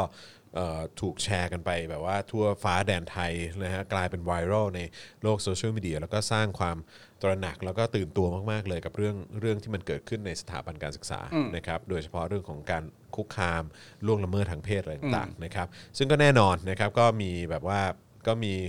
กระแสมาจากฝั่งแบบ สสผู้ทรงเกลียเอ่อผู้ทรงเกลียดผู้ทรงเกียรติเอออย่างแบบรู้สึกว่าจะเป็นศิระ มั้งศิระก็ออกมาบอกบอกว่าเนี่ยเอ่อน้องคนนี้เนี่ยแต่งตัวเอ่อเป็นคอสเพลย์แบบว่าเหมือนแบบเหมือนพยายามจะยั่วยุทางเพศหรือเปล่าอะไรอย่างเงี้ยเออแล้วก็แบบว่ามีบางคนก็ออกมาพูดว่าเออสวออกมาพูดว่าเฮ้ยไอ้เด็กคนนี้เนี่ยออกมาพูดอย่างเงี้ยต้องมีหลักฐานนะ ถ้าเกิดไม่มีหลักฐานเนี่ยต้องดำเนินคดีนะต้องจัดการนะ อ่า เพราะว่าทำให้สถาบันหรือว่าโรงเรียนเสื่อมเสียนะอะไรอย่างเงี้ยเออซึ่งก็แบบไอ้เฮียไม่นึกว่าแม่งจะออกมาจากปากของไอ้พวกเฮียพวกนี้ได้ ไม่น่าเชื่อจริงๆนะฮะ เฮียจริง เอาจากใจเลยนะครับ ไม่น่าเชื่อจริง ๆว่า คือเขาตั้งไว้เป็นที่เรียบร้อยแล้วว่า สถานที่ไหนที่คนอยู่ อืม เช่นน้องคนเนี้ยน้องหมวยใช่ไหม ๆครับ น้องหมวยออกมาแสดงออกถึงเรื่องนี้อะ อืม ในสถานที่ที่เป็นเป็นม็อบของประชาชนที่ ใช่ ชุมนุมเรียกร้องประชาธิปไตย ใช่ เพราะ โดยเฉ ผม พาะเน้นเรื่องของการศึกษา การศึกษาด้วย ครับ เพราะมันก็มีนักเรียนเลวอะไรต่างๆกันา ใช่ นาซึ่งซึ่งก็ดันแล้วก็เน้นเรื่องนี้อยู่แล้ว เพราะฉะนั้นสำหรับเขาเนี่ยเขามีความรู้สึกว่านี่เป็นสถานที่ที่ส่งเสียงได้ดี เขาก็จึงใช้สถานที่นี้ แต่สำหรับฝั่งพวกคุณเนี่ยก็คือว่า ถ้าสถานที่ที่เลือกมันคือสถานที่เสร็จปุ๊บเรียบร้อยแล้วเนี่ย นี่คือการปฏิเสธเด็กคนหนึ่งเลยนะปฏิเสธอย่างทุเรศเลย บอกปัดเลยนะ บอกปัดเลย สำหรับคนที่เป็นเหยื่อนะ เอออ แต่นี่มันคือสสกับสวนะเว้ยที่คนในประเทศ บอกว่าเป็นตัวแทนของประชาชน ที่เลือกมา ครับผม และนี่คือหนึ่งเสียง แต่ว่าเสียงเนี่ยดันบังเอิญมาอยู่ในม็อบที่พวกคุณไม่พอใจ ใช่ ที่พวกคุณมีความรู้สึกว่าถ้าม็อบนี้ประสบความสำเร็จ พวกคุณหล่นจากอำนาจแน่นอน คุณไม่สามารถอยู่ต่อได้ แต่คุณบอกปัดเรื่องนี้ทิ้งเลยเหรออเฮ้ยทุเลศไป ไม่แล้วผมก็มีความรู้สึกว่า เอ้ย คือถ้าเกิดว่าเป็น เป็นสมมุติว่าเป็นเด็กที่สนับสนุนรัฐบาลอย่างเงี้ย อืม แล้วออกมาพูดอย่างเงี้ย อืม คุณ คุณก็จะโอเคใช่ไหม เอ้าจริง ๆ ประเด็นนี้มันแน่นอนอยู่แล้วไง เออ เหมือนที่เราพูดกันมาตลอดว่า จริง ๆ ไม่อยากเมนชื่อเพราะว่าน้องยังเด็กมาก แต่ว่าเด็กทั้งหมดที่ออกมาเนี่ย ที่เป็นเด็กมหาวิทยาลัยเนี่ย ปลุกปั่นทั้งหมด อืม ที่ออกมาณตอนเนี้ยปลุกปั่นทั้งหมด อืม แต่มีน้องอีกคนนึงอ่ะ ที่เราก็รู้จักกันดีอ่ะผิวเข้มๆหน่อย น้องเด็ก ๆ คนนั้นอ่ะ คนนั้นอ่ะไม่ปลุกปั่น อืม คนนั้นพูดจริง รู้จริง มีข้อเท็จจริง ตลกไหม ตลก ตลกไหมอะ ตลกมา เหี้ ก ย แม่งไร้สาระนะครับ ซึ่งก็คือก็มีสื่อไปสัมภาษณ์น้องหมวยแหละนะครับ ว่าเฮ้ยแบบเออคืออะไรยังไงนะครับ แล้วทำไมถึงออกมาแสดงออกวันนั้น ซึ่งน้องเองเนี่ยก็ออกมาบอกว่าจริง ๆ แล้วเนี่ยเขาเคลื่อนไหวเกี่ยวกับเรื่องนี้เนี่ยมา 2 ปีแล้ว แล้วก็ไม่ได้เพิ่งเริ่มทำนะเอ่อเพียงแต่ว่าเอ่อเรื่องราวของตัวเองเนี่ยเพิ่งได้รับความสนใจจากม็อบเมื่อวันที่ 21 ที่ผ่านมาเท่านั้นเองนะครับซึ่งผมก็รู้สึกว่าก็ดีแล้วที่น้องทำอย่างนั้นนะครับเพราะว่าคือไม่งั้นดูสิทำมาสองปีแล้วเรื่องมันเรื่องมัน ยังไม่ค่อยจะมีใครรับรู้เลย ไม่มีใครรับรู้เลย แต่พอออกมาในพื้นที่ม็อบนี้ปุ๊บเนี่ยก็กลายเป็นเรื่องเรื่องที่ถูกพูดถึงกันโดยทั่วเลย ใช่ นะครับนฮ เพราะว่ามันอยู่ในในแพลตฟอร์มของแทบจะทุกเรื่องเลยแหละ ที่ ครับ เป็นเรื่องเกี่ยวข้องกับประชาธิปไตยและสิทธิเสรีภาพเนี่ย อืม มันก็เป็นแพลตฟอร์มที่ยอดเยี่ยม ใช่ถูกต้องนะครับ ซึ่งน้องเนี่ยเขาก็มองว่าทุกการกระทำจะต้องถูกตั้งคำถามตามมาอยู่แล้วนะครับ และหากมีการตั้งคำถามเนี่ยน้องเขาก็พร้อมที่จะตอบทุกคำถามของสังคมเหมือนกัน เรื่องของการแสดงออกเนี่ยนะครับคือน้องเนี่ยเขาอยากจะสื่อกับสังคมในเรื่องของปัญหาการถูกคุกคามทางเพศในโรงเรียน ไม่ว่าจะเป็นการข่มขืน การกระทำอนาจารการลวนลามนะครับ ซึ่งทั้งหมดนี้เนี่ยมันไม่ใช่เรื่องแปลกใหม่นะครับแต่เป็นเรื่องที่เกิดขึ้นมานานแล้วในสังคมไทย แต่คำถามก็คือว่าทำไมปัญหาเหล่านี้เนี่ยถึงไม่เคยลดน้อยลง นะครับส่วนคำว่าโรงเรียนไม่ใช่สถานที่ปลอดภัยในมุมมองของน้องเขาเนี่ยก็คือว่าถ้าหากว่าโรงเรียนเป็นสถานที่ปลอดภัยจริง ๆ เด็กจะไม่ถูกคุกคามทางเพศในสถานศึกษา หรือถ้าเด็กถูกคุกคาม เด็กจะต้องดำเนินคดีความเอาผิดกับครูได้นะครับซึ่งน้องเขาบอกว่าไอ้ที่โดน คุณครูกระทำเนี่ยนะฮะคือมันตั้งแต่สมัยเขาอยู่ม .5 แหละนะครับแล้วมันก็มีความจำเป็นที่ต้องอยู่โรงเรียนดึก ใช้ห้องซ้อมเพื่อการประกวด แล้วก็ต้องใช้ห้องน้ำตอนกลางคืน ซึ่งในคืนนั้นเนี่ยฝนก็ตก ตนจำเป็นต้องนั่งซ้อนท้ายมอเตอร์ไซค์ครูคนนี้ไปเข้าห้องน้ำแต่ครูก็มีการขับรถแบบแกล้งเบรกบ่อยๆครั้ง จนทำให้หน้าอกไปชนหลัง เมื่อมีการเข้าห้องน้ำครูก็แกล้งเปิดปิดไฟจนตกจนตกใจถึงกับร้องไห้ ครูคนนี้ก็เข้ามากอดปลอบและขอโทษ และบอกว่าไม่ได้ตั้งใจจะทำให้ตกใจขนาดนั้น ส่วนในเหตุการณ์หนึ่งก็คือ เธอถูกครูคนนี้ลูบขาตอนขับรถไปส่งที่บ้าน คือแม่งแบบ ก็ไม่โอเค ซึ่งน้องเขาบอกว่าทุกๆ เหตุการณ์ที่ผ่านมาทำให้เธออึดอัดมาก ไม่สบายใจ แต่ก็พยายามคุยปกติ พยายามที่จะไม่คิดมาก คิดว่าสิ่งที่ครูทำทั้งหมดคงเป็นเพราะครูเอ็นดู ที่ครูมีต่อสิทธิ์ ไม่ได้คิดว่าครูจะมีเจตนาไม่ดีนะครับ ส่วนเหตุการณ์สุดท้ายที่เธอถูกครูคนนี้ทำอนาจารก็คือ เธอพยายามจะปิดล็อกประตูห้องน้ำหลังจากเข้าเสร็จแล้ว ครูก็เข้ามาช่วยล็อกนะฮะแต่ครูพยายามจะโอบกอดเธอจากด้านหลังมีการจับมือ ตอนนั้นเธอทำอะไรไม่ถูกได้แต่ยืนตัวแข็งจนอยากร้องไห้อืมคือนี่คือสิ่งที่เด็กคนหนึ่งต้องเจอนะฮะแล้วก็ความอึดอัดความรู้สึก แบบแย่กับเหตุการณ์ที่มันเกิดขึ้น คือเขาก็ไม่สามารถจะทำอะไรกับมันได้ แล้วเราก็เรียกร้องเหลือเกินนะฮะในสังคมไทยว่าถ้าเกิดเหตุการณ์ลักษณะแบบนี้ให้พูด ใช่ นะครับผมเพราะว่า แล้ เมื่ ว อ พอพูดก็กลายเป็นโดนเบลมอีก ถูกไงคือประเด็นคือสังคมมันมันย้อนแย้งแล้วมันเฮี้ยตรงนี้ไงให้พูด เพราะถ้าไม่พูดเนี่ยจะไม่มีใครเข้ามาช่วยคุณ ถ้าคุณเก็บไว้ถ้าเขินถ้าอาย สุดท้ายการกระทำแบบนี้มันจะต้องมันจะเกิดต่อขึ้นไปเรื่อยๆต้องมีคนพูด อืม เนี่ยพูดแล้ว อืม แล้วก็ดูท่าทีของคนที่มีอำนาจในบ้านเมืองสิครับ ที่เด็กผู้หญิงคนหนึ่งพูดแล้วอะว่านี่คือสิ่งที่เขาเจออะ ครับ แต่ว่าคุณอาจจะไม่ชอบแพลตฟอร์ม อืม ที่เขาใช้ พื้นที่ที่เขา พื้น ใช้ ที่ที่เขาใช้ในการพูดเรื่องนี้ แต่จริง ๆ นะ เช่นเดียวกันเลยนะ ถ้าสมมติว่า คิดเป็นรายการก็ได้ ครับ ถ้าสมมติว่าเด็กสักคนหนึ่งเจอเรื่องแบบนี้เนี่ย แล้วสมมติว่าไปออกทางออกรายการเรา อือฮึ Daily Topic อืม ไปออกรายการ Voice TV ก็อาจจะถูกไม่เชื่อถือทันทีก็ได้ ก็เป็นไปได้ ก็เป็นไปได้ เป็นไปได้ ในขณะเดียวกันถ้าไปออกสื่อบางสื่อที่มีแนวโน้มว่าเป็นสื่อที่เห็นด้วยกับทางฝั่งเผด็จการร้อยเปอร์เซ็นต์เนี่ยก็อาจจะถูกเห็นด้วย ใช่ แต่ผมกำลังคิดอยู่ว่ามันจะมีความเป็นไปได้ไหมว่า ถ้าไปออกสื่อแบบที่สนับสนุนอะไรแบบเนี้ยสนับสนุนโครงสร้างเดิมอ่ะสนับสนุนสนับสนุนอำนาจแบบเดิมๆอ่ะคือมันจะเป็นการแบบว่า ไปจับผิดน้องเขาหรือเปล่า ใช่ แล้วอีกอย่างหนึ่งนะ ซึ่งมันก็ซึ่งมันก็ไม่แฟร์มากเลยนะสำหรับ เออ คนที่ถูกกระทำมา เอออซึ่งซึ่งอีกอีกเรื่องหนึ่งนะก็คือว่าอย่างที่บอกไปก็คือน้องเนี่ยเขาเลือกแพลตฟอร์มแล้วนึกออกไหมแต่ว่าแพลตฟอร์มของน้องอ่ะเขามีความรู้สึกว่าใช้แพลตฟอร์มของฝั่งประชาชนดีกว่า ในการจะพูดเรื่องนี้ ใช่ คุณก็ต้องไปตีความสังคมกันเองนะครับว่าพวกคุณมีความน่าเชื่อถือหรือน่าไว้ใจมากขนาดไหน นะครับ อ่ะโอเคนะครับ ก็เป็นกำลังใจให้กับน้องเขาด้วยละกันนะครับ แล้วก็รู้สึกว่ามันก็จะมีเรื่องของการแบบคุกคามหมิ่นประมาทอะไรต่างๆ ในพวกโพสต์ในโซเชียลมีเดียอะไรเยอะนะครับ ครับ ถ้าเกิดว่าอยากจะช่วยน้องเขานะครับ ก็อาจจะแคปเก็บเป็นหลักฐานอะไรต่างๆ แล้วก็ส่งไปให้น้องเขาก็ได้อะ ครั ไร บ อย่างเงี้ยนะครับผมนะฮะก็จะได้เอ่อคือถ้าจะต้องมีการดำเนินคดีหรืออะไรอย่างเนี้ยก็จะได้เอ่อให้มันเป็นเรื่องของกระบวนการทางกฎหมายไปเนาะนะครับผมนะฮะอ่ะโอเค นี่ก็เกือบ 2 ชั่วโมงแล้วนะครับ แล้ว ครั ก็ บ เดี๋ยวอีกประมาณสักอีกแป๊บหนึ่งอ่ะ15 20 นาทีนะครับเอ่อเดี๋ยวเราก็จะมีการไลฟ์กันต่ออกับทางเอ่อคุณแอมมี่ ครับ บอททอมบลู ฮะ นะครับเดี๋ยวจะคุยกันอีกประมาณสักชั่วโมงหนึ่ง ครับ นะครับผมนะฮะเพื่ออัปเดตว่าเป็นยังไงบ้างนะครับยุคนี้นะฮะสมัยนี้นะครับเอ่อคุณแอมมี่เองรู้สึกไงกับสถานการณ์ที่มันเกิดขึ้น ครับ นะครับการมงการเมืองอะไรต่างๆ ด้วยนะครับผมเพราะฉะนั้นเดี๋ยวคอยติดตามแล้วกันนะครับ ฮะ นะฮะ อ่ะ โอเค นะครับ วันนี้ก็หมดเวลาสำหรับ Daily Topics นะฮะ ประจำวันนี้แล้วนะครับ นะ ค ฮะ รับ ทั้งผมนะฮะ เอ่อ จอห์นจอห์นวินยู จอห์นแว่นฟ้า จอห์นป้ายหน้า จอห์นะ บ ไซคลอป จอห์นไซคลอป ครับ นะฮะ เอ่อ คุณปาล์มท่าแซะ คุณ ครับ ปาล์มคนคุก เออ นะฮะครับผม ครับ ผม อาจารย์แบงค์บ้างดิ อาจารย์แบงค์ พลาสมา เอ่อ นีออนจบ จานจานแบงค์รถทริป จานแบงค์ road trip ผมนะฮะ นะฮะพวกเรา 3 คนลาไปก่อนนะครับ เดี๋ยวอีกสักครู่หนึ่งเจอกันกับคุณเอมี่บอททอมบลูส์นะครับ วันนี้ ครับ เรา ผม ลาไปก่อนนะครับ สวัสดีครับ สวัสดีครับ Daily t o p i c กกับจอห์นวินยู